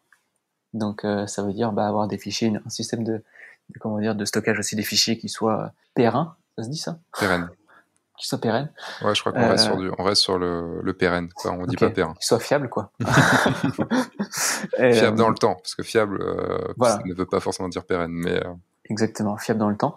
Euh, et puis euh, voilà, toute la gestion des couleurs, ça veut dire qu'aujourd'hui, les photos qu'on retrouve sur notre écran, pensez que demain, si on achète un nouvel écran, qui sera peut-être meilleur, bah, idéalement, il faut qu'il nous affiche les mêmes couleurs, quoi. Sinon, enfin, c'est un peu comme dépendre de l'appareil photo pour les couleurs. C'est quand même c'est compliqué, quoi. Ça veut dire que finalement, alors on peut le faire, mais en shootant en RAW, finalement, on, exclut une partie du traitement du boîtier, mais, euh, mais on sait très bien qu'un JPEG qui sort d'un Fuji ou un JPEG qui sort d'un Sony, par exemple, le traitement des couleurs est pas le même. Et je, c'est dommage, si on compare ça à la calibration d'écran, c'est dommage de finalement d'être restreint à euh, ce que le, fabricant du boîtier a voulu traiter comme couleur et comment il les affiche. Parce que le jour où on change de boîtier, bah, on fait pas les mêmes photos. Et si on revient plus à, genre, là, je suis un, tu vois, je suis un photographe, euh, ça fait un an que je fais, je, fais de la photo de mariage, euh, j'ai mon écran euh, basique, qu'est-ce que, et j'ai jamais calibré tout ça et tout, qu'est-ce que je dois faire? L'idéalement, on va dire que la solution de moindre coût, ça va être faire un tirage, un bon tirage pour avoir quand même une référence fiable, et puis bidouiller son écran pour s'approcher de ce résultat. Ça, c'est vraiment la solution la plus donc ça, c'est de la calibration. Ah, on dit, calibration ou calibrage déjà? Euh, Alors, c'est calibration, c'est de l'anglais. Euh, mais euh, la calibration va, va regrouper deux, deux pôles qui vont être la caractérisation et le calibrage, grosso modo. Ok. Bon, on va dire calibrage. Le, le, donc ça, c'est du calibrage à l'œil. Voilà, c'est de la bidouille. Il faut être honnête, c'est de la bidouille. Voilà, c'est vraiment une solution zéro budget. Euh, tu vas le gérer quoi dans euh, ton, dans ton écran ou dans le euh, Alors bah, ça, ça dépend. Il y a, je sais qu'il y a des, il y a des, il y a des sur Mac, tu as un, outil un peu de, de comment dire, de bidouillage comme ça pour étalonner l'écran. Alors c'est un bien grand mot parce que du coup tu pas grand chose, mais hmm. mais tu étalonnes à l'œil quoi et au doigt mouillé finalement, ça pareil. Euh, donc c'est voilà, tu dois avoir la même chose dans Windows certainement. Mm. Euh, tu peux avoir des paramètres aussi sur l'écran, alors notamment la luminosité qui peut être importante à gérer parce que très souvent les écrans sont trop lumineux, ce qui donne le fameux effet euh, tirage trop sombre en fait qu'on qu'on a souvent. Et la première question, bah, faut se dire juste un truc, c'est qu'un écran c'est rétroéclairé, pas un papier, donc. C'est ça, c'est rétroéclairé, mais c'est souvent en plus rétroéclairé très fortement. Donc ce qui n'arrange pas le, le, problème quoi. Parce que c'est plus flatteur aussi. Ouais, c'est ça, c'est plus flatteur. Mais euh, moi, je prends toujours l'exemple, euh, tu vas à la Fnac ou euh, Darty, euh, pour en citer deux. en boulanger, qu'est-ce qu'il y a d'autre? J'en sais rien. Enfin, on a trois, c'est trois qu'il faut citer, je crois. Ok, ouais, c'est on est dans, on est bon. Mais tu vas en télé, très souvent, c'est c'est la même image qui est diffusée sur tous les écrans, et en fait, tu te rends compte qu'il n'y a pas deux images pareilles, quoi. T'en as qui sont plus contrastées, plus sombres, plus lumineuses, plus jaunes, plus bleues. Enfin, tu, quand tu vois ça, tu te dis en fait, mais tu peux pas te limiter, tu peux pas te te contraindre à ce qu'affiche son écran en fait, parce que c'est pas toi qui as décidé. Tu sais qu'est-ce qui est hmm. fiable en fait. T'as aucune notion. Souvent, c'est le vendeur qui a décidé en plus pour te vendre plus. Euh, voilà. En plus, et puis ouais, nous, il me disait, en, comment dire, quand j'ai fait des, journées avec la Fnac, euh, c'est tout bête, hein, mais un écran, tu veux le vendre, tu le mets dans un, un bleu beaucoup plus froid, hein, et en fait, comme il est pas naturel pour l'œil, il, il attire beaucoup plus le regard. D'accord et tu fais 30% de vente en plus sur ce modèle. ah ouais, putain, vache. Mais c'est psychologique. Hmm. Et c'est pour ça que les écrans sont très lumineux en général dans les, dans les magasins, parce qu'il faut que ça pète. Tout est, hmm. tout est poussé à fond, la saturation, les contrastes. Voilà. C'est, le but, c'est que ça brille, quoi. C'est, c'est bling bling euh, Studio. Ah, pour mettre une petite couche. Tout, euh, donc, donc ça, c'était la version simple, c'est-à-dire, enfin, la version pas de budget. La version pas de budget. On fait un bon tirage chez Photolab et on euh, et on met euh, à côté de l'écran et puis on. On, essaye, d'avoir un truc qui se rapproche. Après, on essaye. Voilà, on essaye. Et si on essaye d'être un peu plus consciencieux? Si on veut être plus consciencieux, on achète une sonde, ça va coûter dans les 200 euros grosso modo. Alors, tu conseilles laquelle? Juste, tu as des choix, tu as des goûts ouais, On conseille toujours la, la i1 Display, Display Pro de chez X-Rate. X-Rate. Euh, voilà, qui est, qui est, très bonne, qui a fait ses preuves, qui a été testée dans tous les sens depuis longtemps par, par en l'occurrence Arnaud Frisch, par exemple, qui est une référence aussi dans le domaine de la gestion de la couleur.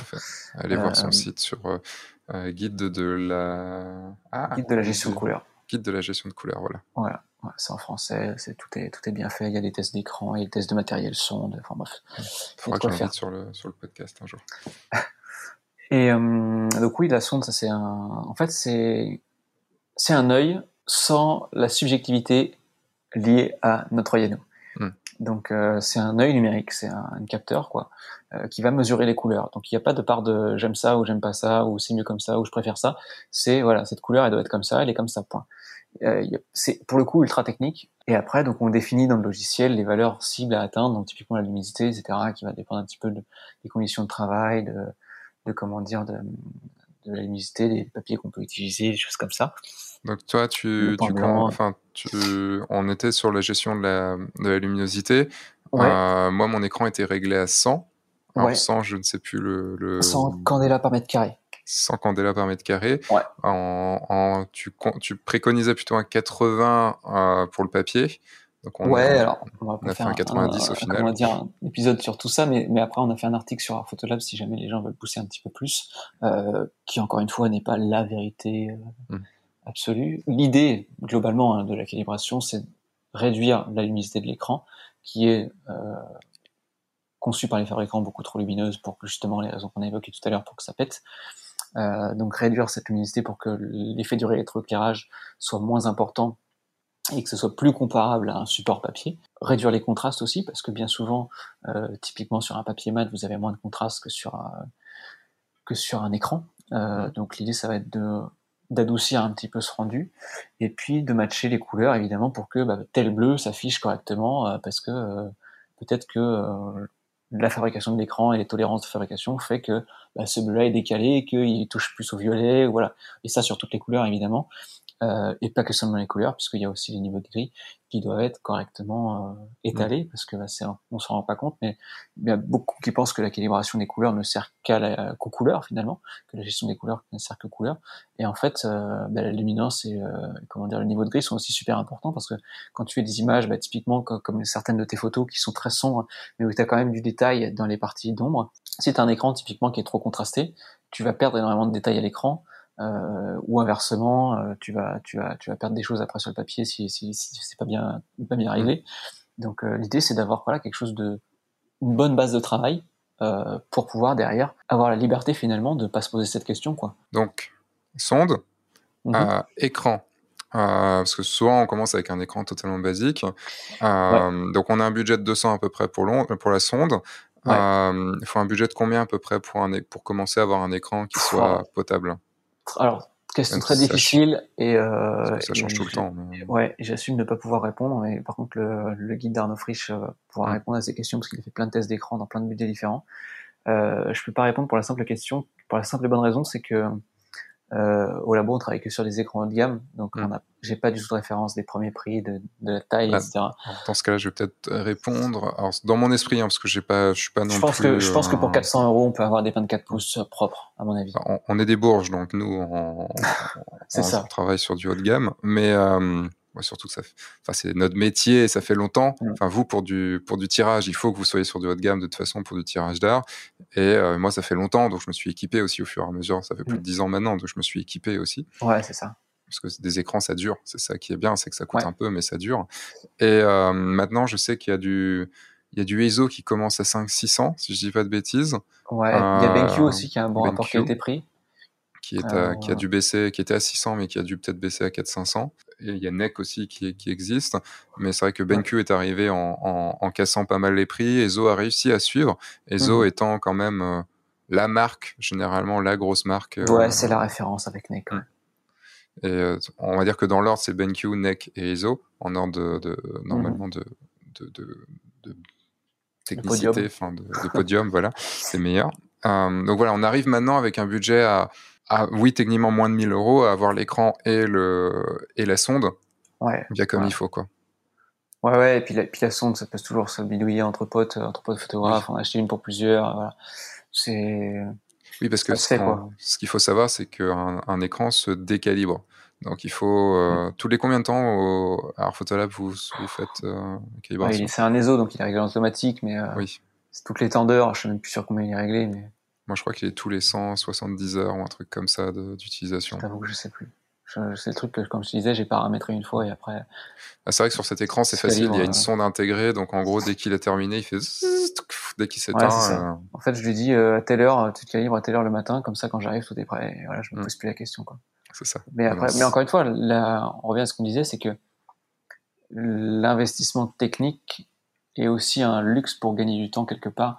Euh, c'est que voilà, je sais que mon écran est fiable, il est auto-calibré sur les mm. valeurs que je lui ai données. Je me pose plus cette question, quoi. En fait, je suis libéré de ça là, tu as beaucoup parlé de, de, papier.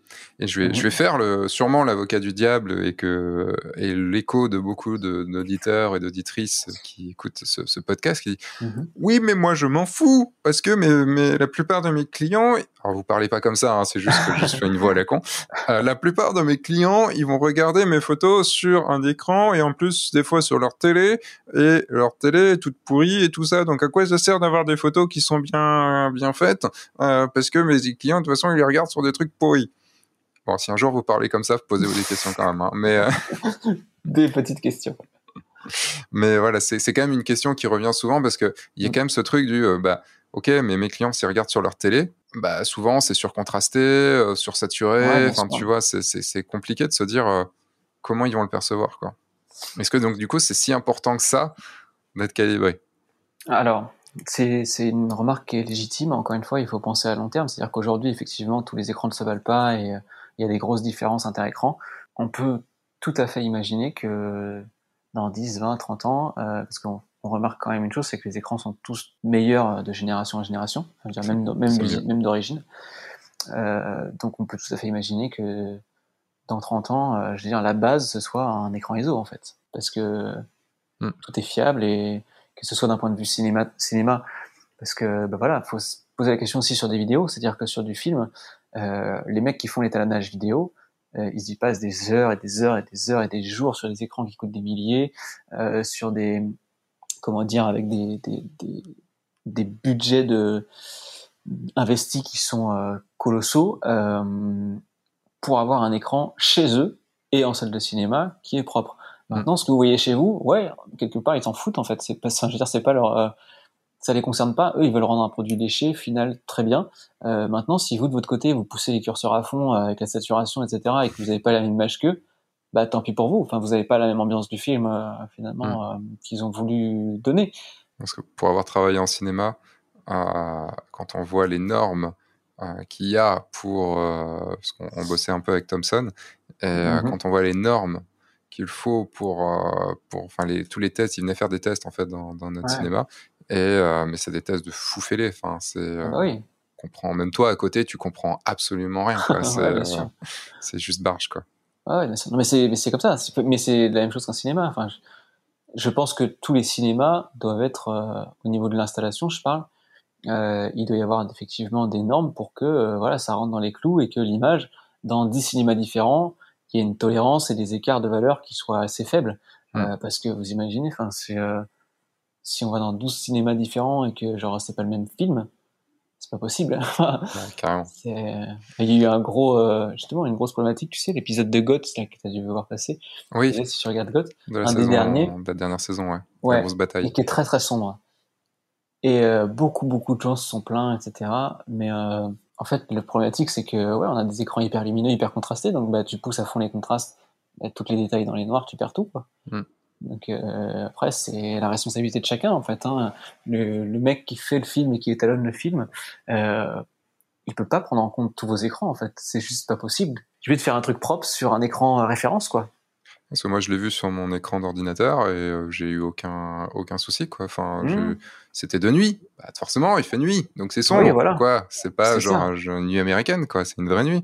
Mmh. Donc, euh, mais euh, après, ouais, enfin, je comprends tout à fait ce truc parce que, bah, comme tu dis, la plupart de mes photos sont sombres et avec des détails dans les sombres, donc c'est pas des aplats noirs. Et bah, c'est le problème que j'ai eu sur l'impression, l'impression du livre, la première impression du livre Jessica, c'est que j'ai mmh beaucoup d'aplats de, très sombre qui au final était, était noir et il n'y avait pas de, de, détails. Et tu fais, ah non, c'est pas ce que je veux.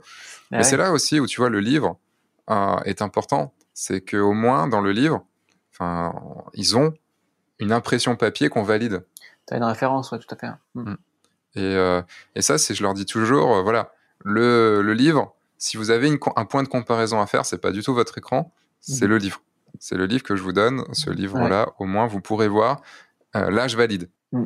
C'est là où c'est important de mettre quelques tirages ou des choses comme ça parce que c'est. Euh, ouais, non, c'est sûr.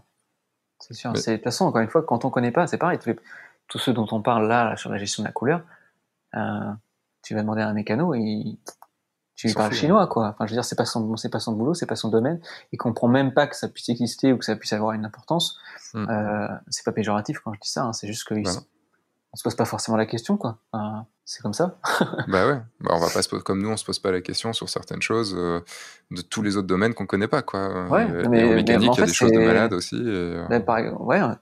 Ta voiture, on dit tu, tu gonfles les pneus à telle pression, tu gonfles les pneus à telle pression, quoi, point. C'est ça. Parce qu'il y a des mecs, euh, bah, leur métier, c'est de savoir à quelle pression on gonfle les pneus. et puis c'est tout. Enfin, ouais, ouais, si tu la voiture, elle est conçue pour tenir la route de telle manière, correctement à telle pression de pneus. Si tu changes les valeurs, enfin, le fabricant, euh, il peut rien quoi. Enfin, après, euh, stock ça regarde. Hein. Là, comment tu gères le fait d'être, euh, je change un petit peu de sujet, mais quel, mm-hmm. comment tu gères le fait d'avoir ton job à plein temps, qui te mm-hmm. prend pas mal de temps, parce que pour, pour, connaître un Photolab, ça te prend quand même beaucoup de temps et c'est quand même un, sacré mm. investissement. comment tu gères ça, ce métier que tu aimes? On a discuté mm-hmm. plein de fois, tu aimes ce métier, et le fait d'être photographe de mariage à côté. ça, ça prend du temps aussi, quoi. Oui, oui, mais il n'y a pas de chose particulière. Après, bah, je retouche le week-end, quoi, le, week-end ou le soir. C'est principalement ça. Euh, donc les rendez-vous mariés, c'est pareil, c'est le week-end ou le soir. Typiquement, euh, quand il y a des déplacements, alors je peux m'arranger de temps en temps, mais euh, j'essaie de prévoir à l'avance. si je dois me déplacer, par exemple, pour partir le vendredi, je prends un jour le vendredi ou là je décale, je rattrape un autre jour. Enfin, je m'arrange. C'est plus de l'organisation à ce niveau-là, quoi. Après, ça mmh. fait quand j'ai évidemment le labo plus mariage le samedi plus la pote prod que j'étale un petit peu euh, le soir. Euh, c'est ça fait des semaines à je peux charger, mais bon, euh, c'est le jeu quoi. Parce que c'est, enfin, faut quand même le tenir. C'est ça le truc, c'est que c'est, marrant parce que la plupart des gens, tu vois, passent photographe de mariage parce qu'ils aiment pas leur métier et mmh ou qu'ils aiment moins leur métier, ils n'aiment plus leur métier et ils veulent ils veulent changer, alors que toi, tu étais photographe de mariage, tu as trouvé ton métier à côté chez Photolab. ouais, les, bah, les deux se sont mis un peu en parallèle, comme je te disais. Hein. Ouais. C'est tout un peu arrivé en même temps. C'est drôle en fait, cette, euh, ce, enfin, ça reste dans la photo. Mm. C'est un autre, c'est quand même un métier qui est vraiment différent parce que tirer des photos, euh, c'est à chaque fois que je viens chez vous. Enfin, c'est, euh, enfin, je devrais pas le dire comme ça, mais quand je viens chez vous et que je vois certaines photos qui sont tirées, je fais, mais moi je pourrais jamais tirer ces photos-là, quoi. Enfin, c'est, tu vois, enfin, mm. il y a, y a des, des, photos qui sont pourries, quoi. Et mm. je suis désolé, James, hein, mais ça, vous le savez. Hein. Mais euh, il y a des photos que je vois, je fais ah mais on est en tirage d'air là. Pourquoi ça Enfin, tu vois, il faut réussir à mettre. J'arriverai pas à mettre de côté mon cerveau de photographe. Euh, c'est parce que tu accordes trop d'importance au fait qu'il est marqué tirage d'art. Et il y a beaucoup de gens qui me disent ça. Il y a beaucoup de gens qui attendent d'avoir la photo pour faire un tirage d'art. Et on en revient à ce que je disais tout à l'heure. En fait, euh, la photo, elle a pas besoin d'être bonne, elle a besoin d'être importante. Et si elle est mm. importante pour ceux qui la font imprimer, parce que s'il la fait imprimer, c'est qu'elle a une certaine importance. En fait, ça suffit. Voilà. Oui, elle est peut-être imparfaite, oui, elle est peut-être mal retouchée parce que la personne n'a pas les compétences, elle est peut-être faite au smartphone, elle est peut-être faite ceci, cela, à moitié flou. Peu importe. Euh, mm. Je veux dire, nous, on a des photos, alors malheureusement, ça arrive régulièrement, euh, des gens qui nous appellent pour faire des photos de justement de proches décédés, photos qui vont être justement euh, pendant la cérémonie sur le cercueil, etc. C'est tout le temps, tout le temps, tout le temps des photos qui sont mauvaises, mm. d'un point de vue technique. Parce que c'est des souvenirs des gens qui ont pris deux photos au smartphone ou une photo de groupe et puis ça a été recadré, etc.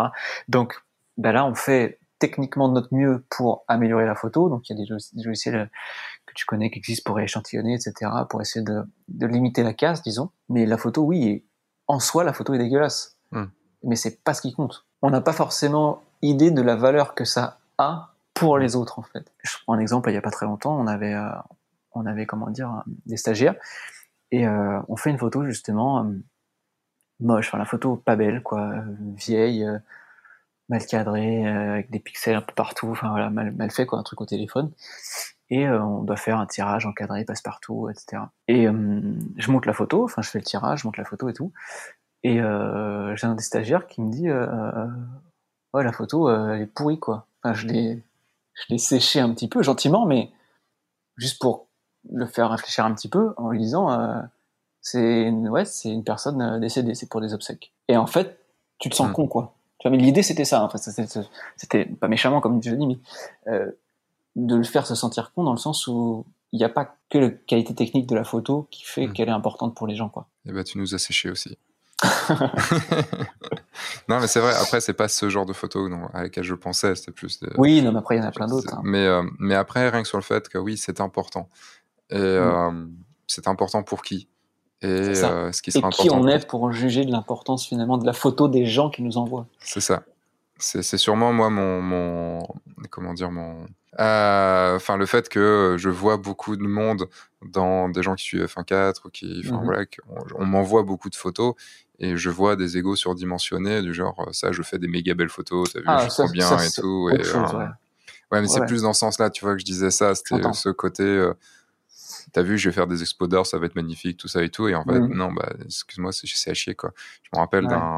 d'une discussion que j'avais eue avec un gars qui me disait, oui, mais moi, ça fait 23 ans que je fais de la photo.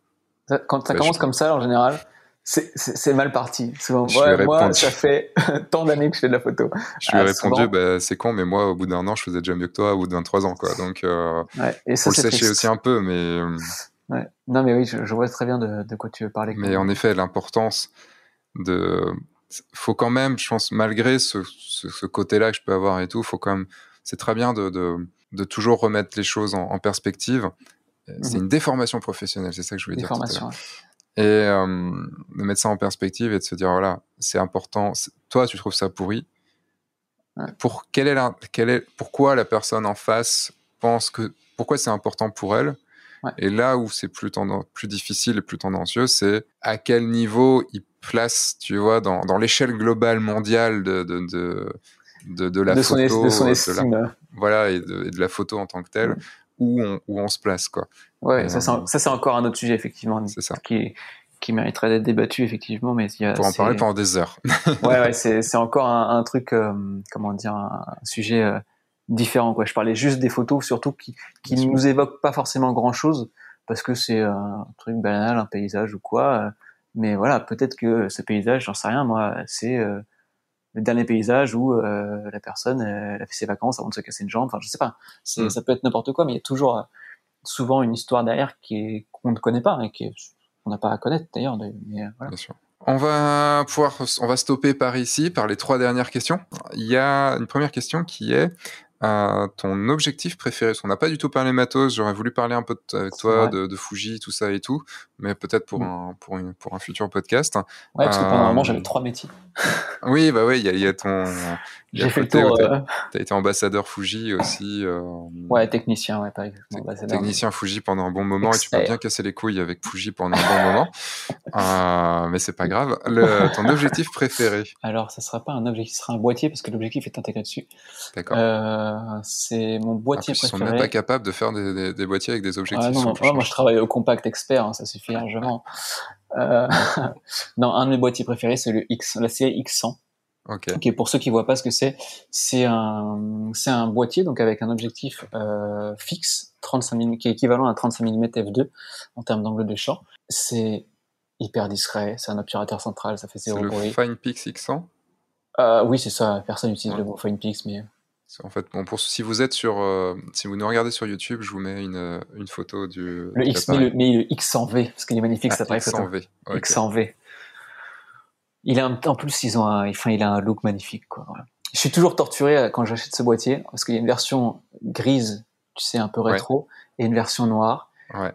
Et je trouve la version grise magnifique, mais en fait, j'achète tout le temps la version noire parce qu'elle est plus discrète. C'est Hmm. terrible. juste pour pas, juste pour pas, voilà, pour qu'on me voit moins. Mais Ok. bref, ouais, c'est vraiment mon boîtier préféré parce que il, il- déjà il est, il attire pas l'œil. Il fait, ouais, il fait zéro bruit. Je peux littéralement shooter dans l'oreille des gens parce qu'il n'y a pas de, il y a pas d'obturateur à rideau en fait dedans. Donc euh, c'est même moi je l'entends à peine. Donc je peux shooter littéralement dans l'oreille des gens. Pendant le cocktail, je, j'utilise quasiment que ça. Euh, je me promène avec ça. Je fais, c'est un, c'est une focale qui me convient bien. J'ai beaucoup été quand j'ai commencé au 50 de plus en plus, j'ai trouvé le 50 serré parce que j'avais tendance à me rapprocher des gens pour justement avoir cette atmosphère un peu plus immersive. Et il y a certaines de mes photos qui sont faites au l'équivalent 24 euh, que j'aime beaucoup euh, parce que justement, on a l'impression d'être avec les gens, quoi. Le plan est tellement large, alors ça demande effectivement d'être proche parce que si t'es loin, c'est vide.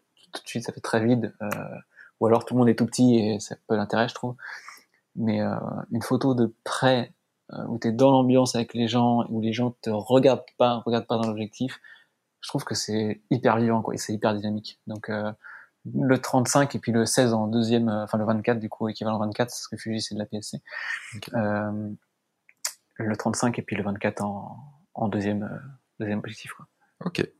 Euh, je vais te en deuxième question, c'est euh, ça va être ton moment préféré, enfin ton un, un, un, moment que tu as vécu qui euh, que dans, dans, tous tes mariages. Alors tu normalement tu as mm -hmm. déjà l'histoire en tête puisque ouais, tu en ça, as parlé. Hein. Ouais ouais. Euh, alors c'est pas un moment préféré en soi, c'est un mariage parce que j'étais toujours en contact avec une autre agence de laquelle avec laquelle j'ai commencé. En gros, une fois, ils me demandent voilà si je suis dispo parce que euh, ils ont pas de photographe pour cette date, donc c'était vraiment j'allais bosser pour eux vraiment en dépannage quoi. Et donc là voilà, ils me disent euh, on a un mariage sur telle date, est-ce que tu es dispo pour dépanner et tout? Donc je dis OK, pas de problème, je suis dispo. Ils me donnent les, les informations euh, de lieu, etc. C'était pas très loin de chez moi. Et donc je me pointe le jour J euh, au mariage je, je te coupe juste une seconde parce que ouais. c'est drôle. Juste là, je viens d'avoir un, un, un, message de mon écran qui va dire self-calibration la prochaine fois que tu éteins. ça, c'est parce que je suis là. c'est ça. Pardon je de t'avoir Je leur envoie des bonnes ondes. euh, donc, ouais, donc je me pointe sur les lieux. Euh, alors, c'est toujours très bizarre quand tu arrives comme ça parce que tu ne sais pas qui sont les mariés. Donc en fait, tu tu tu essayes de repérer avec des indices, tu scrutes, tu scrutes les gens, tu arrives dans les lieux, tu fais OK. Euh, alors... Indice, c'est la personne en robe de ma... en robe blanche. Mais non, parce qu'ils sont pas habillés quand tu arrives pour les préparatifs. Oui, mais j'imagine, tu vois, tu arrives pendant la cérémonie. C'est qui les mariés? Alors c'est ceux qui ouais. sont devant, tu sais. devant sur la chaise en train de se passer l'alliance. euh, donc ouais, donc tu arrives en fait et euh, je sais pas qui sont les mariés. Donc euh, c'était assez assez marrant. Donc je croise des gens, etc. Et en fait, je croise un, un type qui, qui, qui me voit rentrer, etc. Il me dit, vous êtes le photographe, parce que j'avais mon matos, évidemment. Euh, et donc, c'était le marié. Donc, en bref, je, voilà, je fais connaissance rapidement, machin. Je, la, journée, la journée se, se déroule plus ou moins, plus ou moins bien. Euh, et en fait, avant, donc, pendant les préparatifs, avant que, parce qu'il y a eu un, temps un peu calme au début, tant que tout se met en place, tout se prépare pendant les préparatifs, euh, et je discute avec une officiante de cérémonie. Il y avait une, il y avait une cérémonie laïque.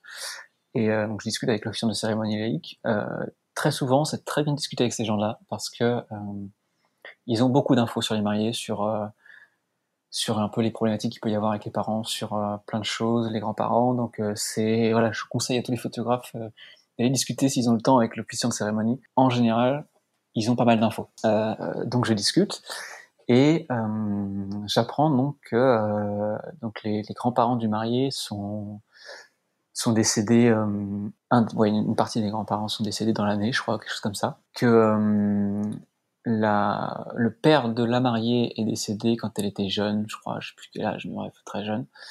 Euh, et que la maman de la mariée est malade, euh, souffrante, et qu'ils savent pas si elle va venir, en fait. Donc là, on est grosso modo à 10h le matin, et euh, la cérémonie, je sais pas, devait être à 14h, et ils savent pas encore si la maman va pouvoir venir. Donc j'apprends tout ça, donc euh, voilà, je me mets dans l'ambiance déjà que ça va être une journée assez euh, complexe, euh, émotionnellement parlant. Et euh, donc, je poursuis la, la, suite des événements. Donc, le marié a, un, a une frère, un sœur, et euh, le marié a une sœur. Un frère, une sœur. Un frère, une sœur. Oui, c'est-à-dire une frère, un sœur. ok, une sœur, un frère, ça marche. Désolé, j'aime bien. Je, je, désolé, non, non, faut, faut que j'enlève mon, mon, côté blague parce que tu es, en train de parler d'un truc super émotionnel. Je ne dis plus rien. Je, je, ok. je, pars. Dis plus rien, ça marche. Je vais vous emmener dans l'histoire incroyable. Euh, donc, euh, donc oui, le, le, marié a une sœur, la mariée a un frère et, une sœur. Donc on apprend un petit peu plus tard que la maman viendra pas euh, parce qu'elle est à l'hôpital, etc. Donc elle était à l'hôpital déjà depuis plusieurs jours, de ce que j'ai compris. Donc elle viendra pas à la cérémonie. Euh, par contre, elle a remis une lettre à la sœur de la mariée pour que celle-ci euh, lise la lettre en fait pendant la cérémonie laïque. Euh, donc, ben, arrive le moment évidemment où la lettre, euh, enfin, alors au début de la cérémonie c'est un petit aparté, mais ils allument tous les deux une bougie, en fait, il y a une bougie bleue, une bougie rouge, Euh, et donc les mariés allument une bougie chacun à leur tour.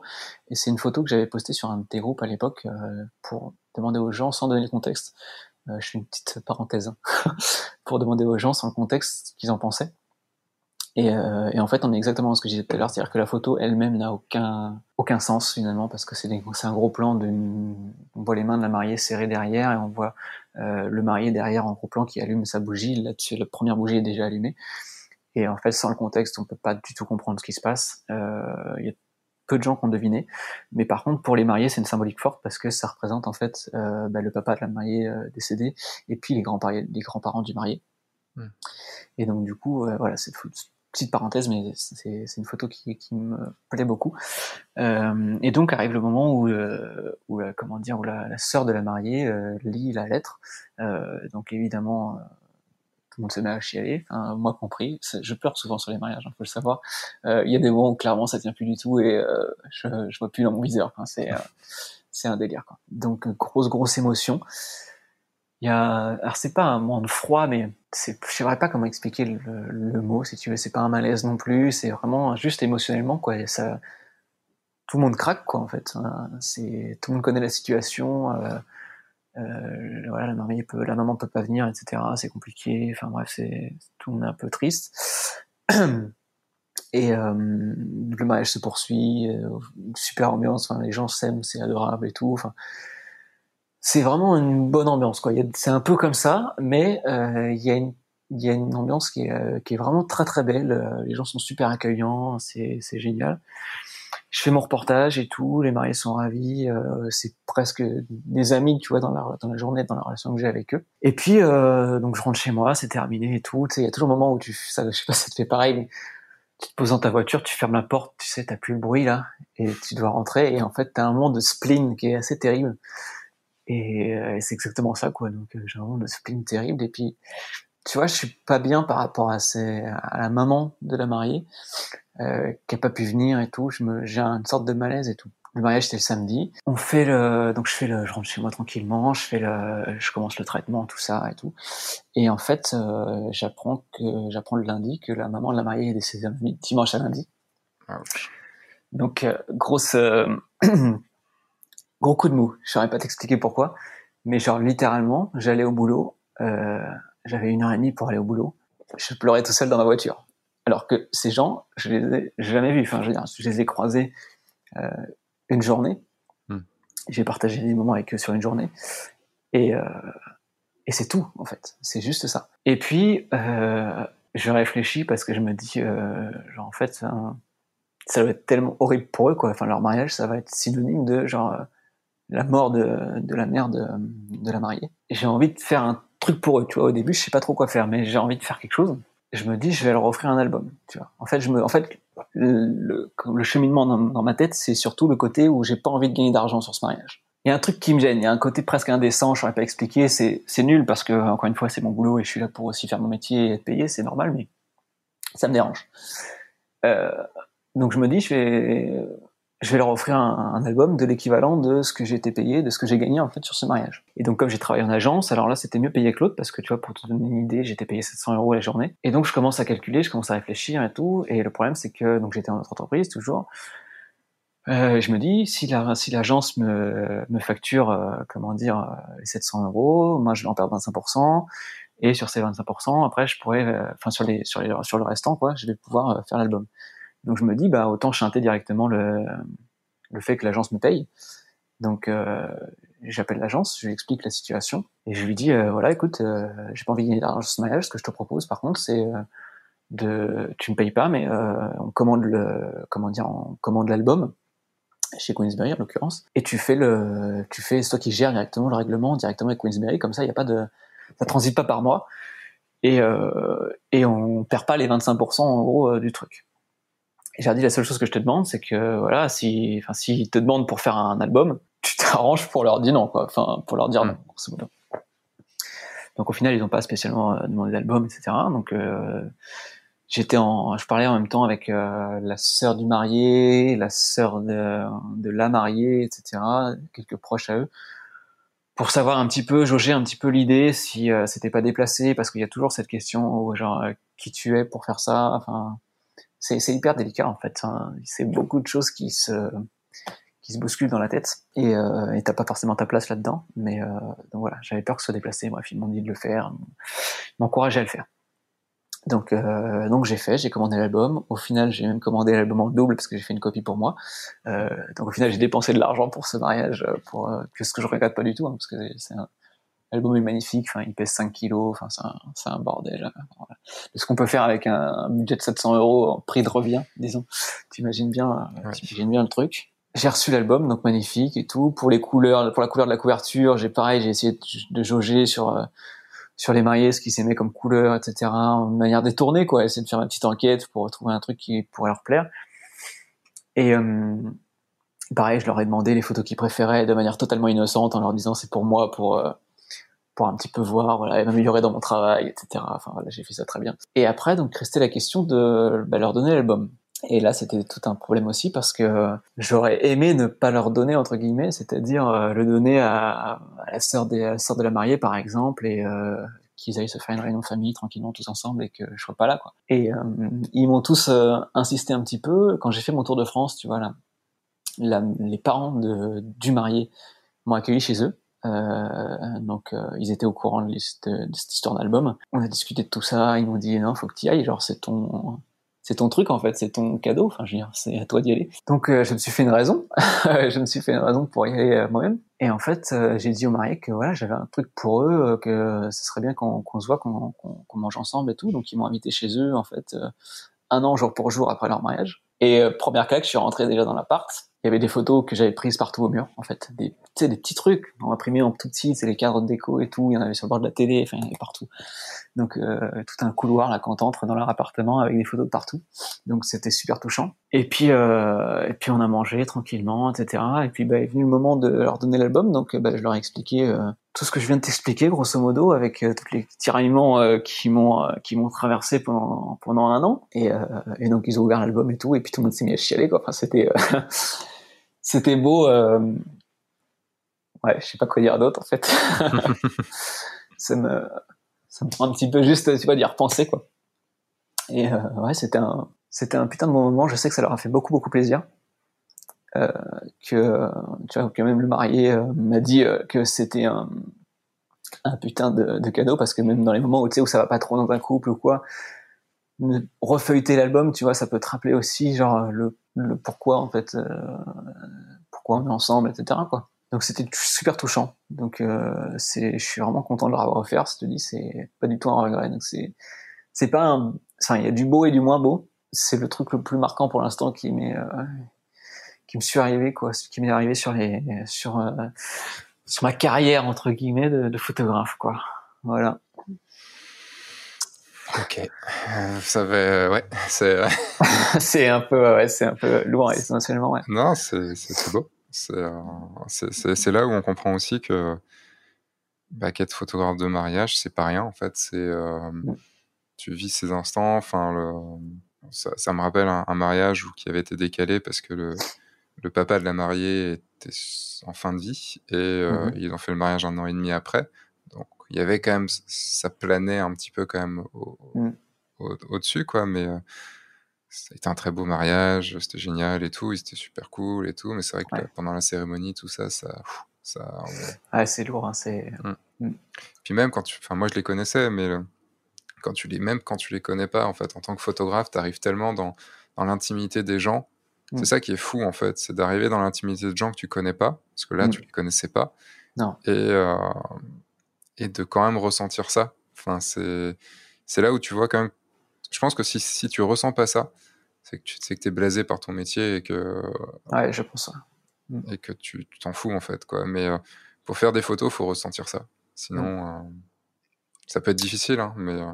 Ah oui, donc c'est clair, hein, c'est clair. Il y, a des mariages qui sont pas évidents émotionnellement parlant. Hein. C'est sûr quand il y a des discours, des choses comme ça, ou c'est ouais c'est pas simple hein, ou des, ou des tu sens des fois qu'il y a souvent des, des papas qui s'expriment très peu qui sont très renfermés mm. et euh, tu sais forcément que le discours va être un moment euh, important et, et, oui il y a des il y a des choses des fois qui, qui sont euh, bouleversantes quoi tu vois les fins de discours où genre la mariée et le papa se, se comment dire viennent se prendre dans les bras enfin c'est Mm. Tu sens que c'est pesant, quoi. Tu sens qu'il y a, y a un truc derrière qui fait que, qui fait que c'est plus lourd que, que d'habitude. En plus, ça te ramène à toi aussi, ça te ramène à ton histoire, à, ta, à ton histoire. Si, si, si, tu as des, Enfin, tout le monde est plus, a plus ou moins des problèmes familiaux, des, euh, enfin, mmh plus ou moins évidemment, mais euh, de ta relation avec ton, père, ton relation, ta relation avec ta mère, enfin, tu vois, de, tes frères, sœurs si t'en as, de ta famille, de tes parents, enfin, ça ramène, quoi. Donc, euh Ah, mais on, on, souffre trop de, on souffre tous de la même façon. Hein. S'il y a un truc commun à tout le monde, c'est que, tu pleures, quoi, tu vois. Et donc, bah, je vais poser quand même la dernière question. Ouais. qui est toujours, il y a deux questions que, sur lesquelles j'hésite toujours un petit peu. Hmm. Est-ce que tu te donnes un objectif de vie dans 5, euh, entre 5 et 20 Enfin, un objectif de vie à 5 ans, un objectif de vie à 20 ans? Est-ce que tu, est-ce que tu, est-ce que tu, tu sais, enfin, tu as une direction vers laquelle tu veux aller? Professionnellement, bien sûr, plus que personnellement. Ouais, non. En fait, non. J'ai très peu de. Mais pour tous les sujets, hein, j'ai très peu de. Je me projette très peu. Vraiment ce qui est complètement paradoxal avec le fait que je parlais tout à l'heure euh, du long terme, etc. Et j'ai beaucoup de mal à me projeter euh, vraiment. Mon métier, que ce soit dans la photo euh, de mariage ou que ce soit au labo, j'aime ce que je fais, donc a priori, n'y a pas, j'ai pas de raison de, de, de changer de, de, truc par rapport à ça. voilà, le, le labo, c'est on est tout le temps, je suis tout le temps en recherche de trucs plus perfectible, euh, meilleur, mieux fait, euh, comment dire, euh, avec plus de choses. Là, typiquement, tu vois, on a fait des tirages sur du bison, papier à la main, là, mais pleine frange en fait. Donc c'est vraiment imprimant jusqu'au bord de la frange. Ça peut paraître simple, simpliste, disons, mais c'est techniquement assez complexe. donc je suis content que et c'est en plus très beau. Ouais, on a fait un cadre là qui est magnifique, quoi. La photo un peu sombre avec un passe-partout gris, tout un, mhm. tout est une ambiance très sombre, en fait, très dense. Euh, c'est, ouais, c'est, c'est beau, voilà, faut le voir, c'est tout pour, pour voir ça. Mais c'est des petites choses comme ça, des petits défis techniques qui font que, que ça reste intéressant, etc., que c'est motivant. Et puis c'est motivant aussi de, de plus en plus de, quelque part, faire le trajet avec le photographe. C'est-à-dire que le photographe vient, pour un projet d'expo, par exemple, euh, il a des photos qui sont perfectibles, il a une intention qu'il connaît souvent. Euh, et puis c'est comment on va harmoniser tout ça, à la fois sur le travail du traitement, à la fois sur le travail de la mise en valeur, du tirage, du choix du papier, etc., pour euh, arriver à ce qui va coller le mieux avec ce, ce qu'a envie de transmettre le photographe en fait. C'est super, euh, c'est super intéressant de travailler sur des projets comme ça, quoi. C'est plus, c'est plus construit, c'est plus, on a, on a pire. On se sent aussi d'apporter, euh, comme je te disais, des choses tout à l'heure que j'aurais pas forcément eu la, légitimité d'apporter il y a, il y a six ou sept ans. Euh, c'est, c'est super valorisant, quoi. Et très rapidement, est-ce que tu aurais un, une chose à conseiller, genre un livre, un, un film, un logiciel, un truc? Est-ce que tu, que tu pourrais conseiller un truc qui t'a qui t'a changé? Euh, Je conseillerais plus, euh, plus des films, plus des films ou des, ou des documentaires. Ok, si t'en avais un, un euh, documentaire. Ou des, ou des, expos, après ça peut être des expos, mais comme, bah, je reviens sur celui de James Nashtway, où je trouve son approche, déjà il est quand il parle, tu pourrais l'écouter parler pendant des heures, quoi. Il est encore plus posé que moi, il parle comme ça, il a une voix charismatique et incroyable. War photographeur C'est ça. Il se trouve en streaming, allez le voir, franchement piratez-le. pas très cool ça. Non, c'est pas très cool, mais euh, mais euh, c'est. J'ai été voir aussi une, expo de lui euh, à la maison européenne, enfin la maison oui, européenne de la photographie à Paris. C'est que des photos de guerre, donc tu sors de là en fait t'es rincé émotionnellement. Mais tout est beau. Enfin, je veux dire, c'est c'est triste à dire, hein, mais dans le dans le malheur de tout ça, tout est extrêmement bien pris avec une humilité incroyable. Quand il parle, on comprend. Ça ajoute encore plus, je trouve, à son travail Hmm. Euh, parce que c'est c'est un mec qui est comme sur ses photos quoi en fait. C'est il est super discret quand il prend des photos, quand il parle, etc. C'est il est super posé. je trouve que enfin voilà, ça, ça, son sa façon de travailler m'inspire beaucoup. Après, on n'est pas sur le même domaine évidemment, mais mais c'est super inspirant, je trouve. Après voilà, il y a ah, très bien. Non, c'est parfait. films qui peuvent être intéressants, mais qui sont plus plus pour la cinématographie quoi. C'est il y a des très très beaux Terrence Malick, voilà, enfin, tu fais pause sur tous les plans, euh, c'est juste magnifique à chaque fois. Quoi. Si tu survis au fait de regarder le film. Mais ça, si tu survis au fait de regarder le film, mais euh, voilà, faut aimer. Le spontané film est très très beau? Il y a une histoire dedans. Ah, il y a une histoire? Voilà, à l'inverse ah, de certains films où effectivement il n'y a pas d'histoire et c'est complètement abstrait. Hmm. Hidden Life, là, Hidden Life, je te conseille de le voir, c'est c'est très très beau. Ça. L'affiche me tentait pas et Terrence Malick me tentait pas, mais. Euh, c'est une histoire vraie en plus, ce qui ah, bah apporte un truc. non, mais c'est vrai, ça, je trouve que ça apporte un truc. D'accord. Allez, on va arrêter ici. Ce podcast euh, dure, euh, dure, plus longtemps que ce que, que prévu. je parle beaucoup. c'est très bien, c'était très intéressant. On a abordé des sujets qui, qui étaient très intéressants. Merci, merci Francky. Et je suis désolé, Maxime, j'ai complètement oublié ton défi. Il était pris par le, oui, non, Maxime m'avait lancé un défi et du coup, euh, je ne l'ai pas, je ne l'ai pas, je n'ai pas réussi à le, mettre en place. Je suis triste parce que maintenant, si je le fais, tu le sauras. Donc, euh, j'ai, voilà, je devais dire, euh, je devais dire en plein podcast, tu vois, par exemple, bah, où est-ce qu'on peut te retrouver? Et donc, maintenant, bah, Vas-y, Francky, c'est bon, tu peux euh, nous donner tes potes, l'endroit où on peut te, trouver maintenant. Je m'y attendais absolument pas, tu vois. Pour la petite anecdote, entre parenthèses rigolote de rapide, euh, sur les photos de groupe, les gens ont déjà chanté Vas-y, Francky. C'était assez rigolo. Euh, où est-ce qu'on peut me retrouver? Bah écoute, euh, sur euh, les réseaux sociaux, Facebook principalement, ma page, ma page Instagram est pour ainsi dire complètement inactive, voire euh, vide. Okay. Facebook, ouais, Facebook, mon profil perso principalement, parce que mon profil pro, pareil, je peux ne pas poster pendant six mois, ça me dérange pas.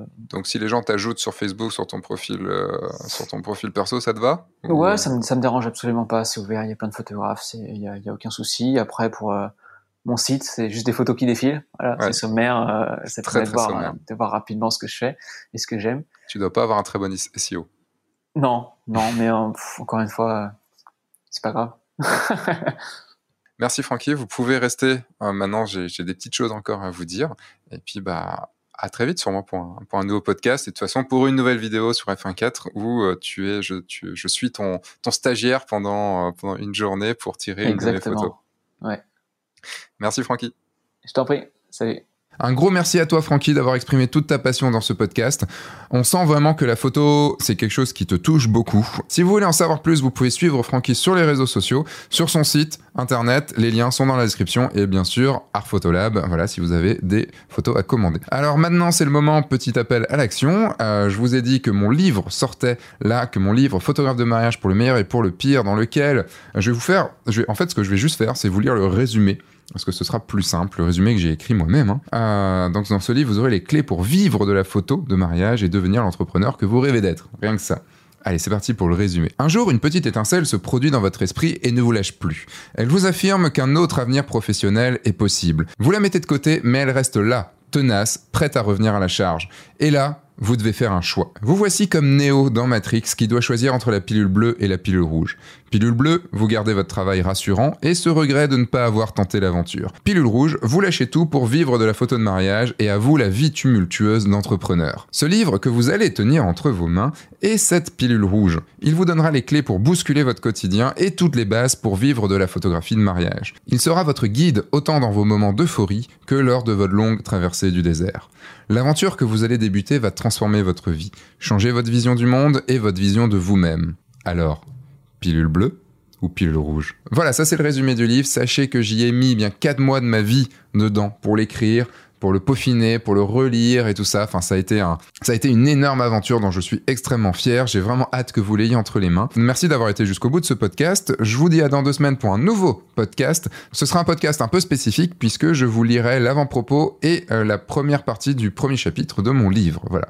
Et il y aura déjà pas mal de choses à faire parce que j'ai déjà enregistré et il dure déjà un petit bout de temps. Je vous fais des bisous. Je vous dis donc à dans, à, à mardi prochain pour une nouvelle vidéo sur le guide du photographe de mariage, à mardi suivant pour un nouveau podcast. Entre temps, sortez, faites des photos Amusez-vous, commandez mon livre et surtout, bah, signez des mariages.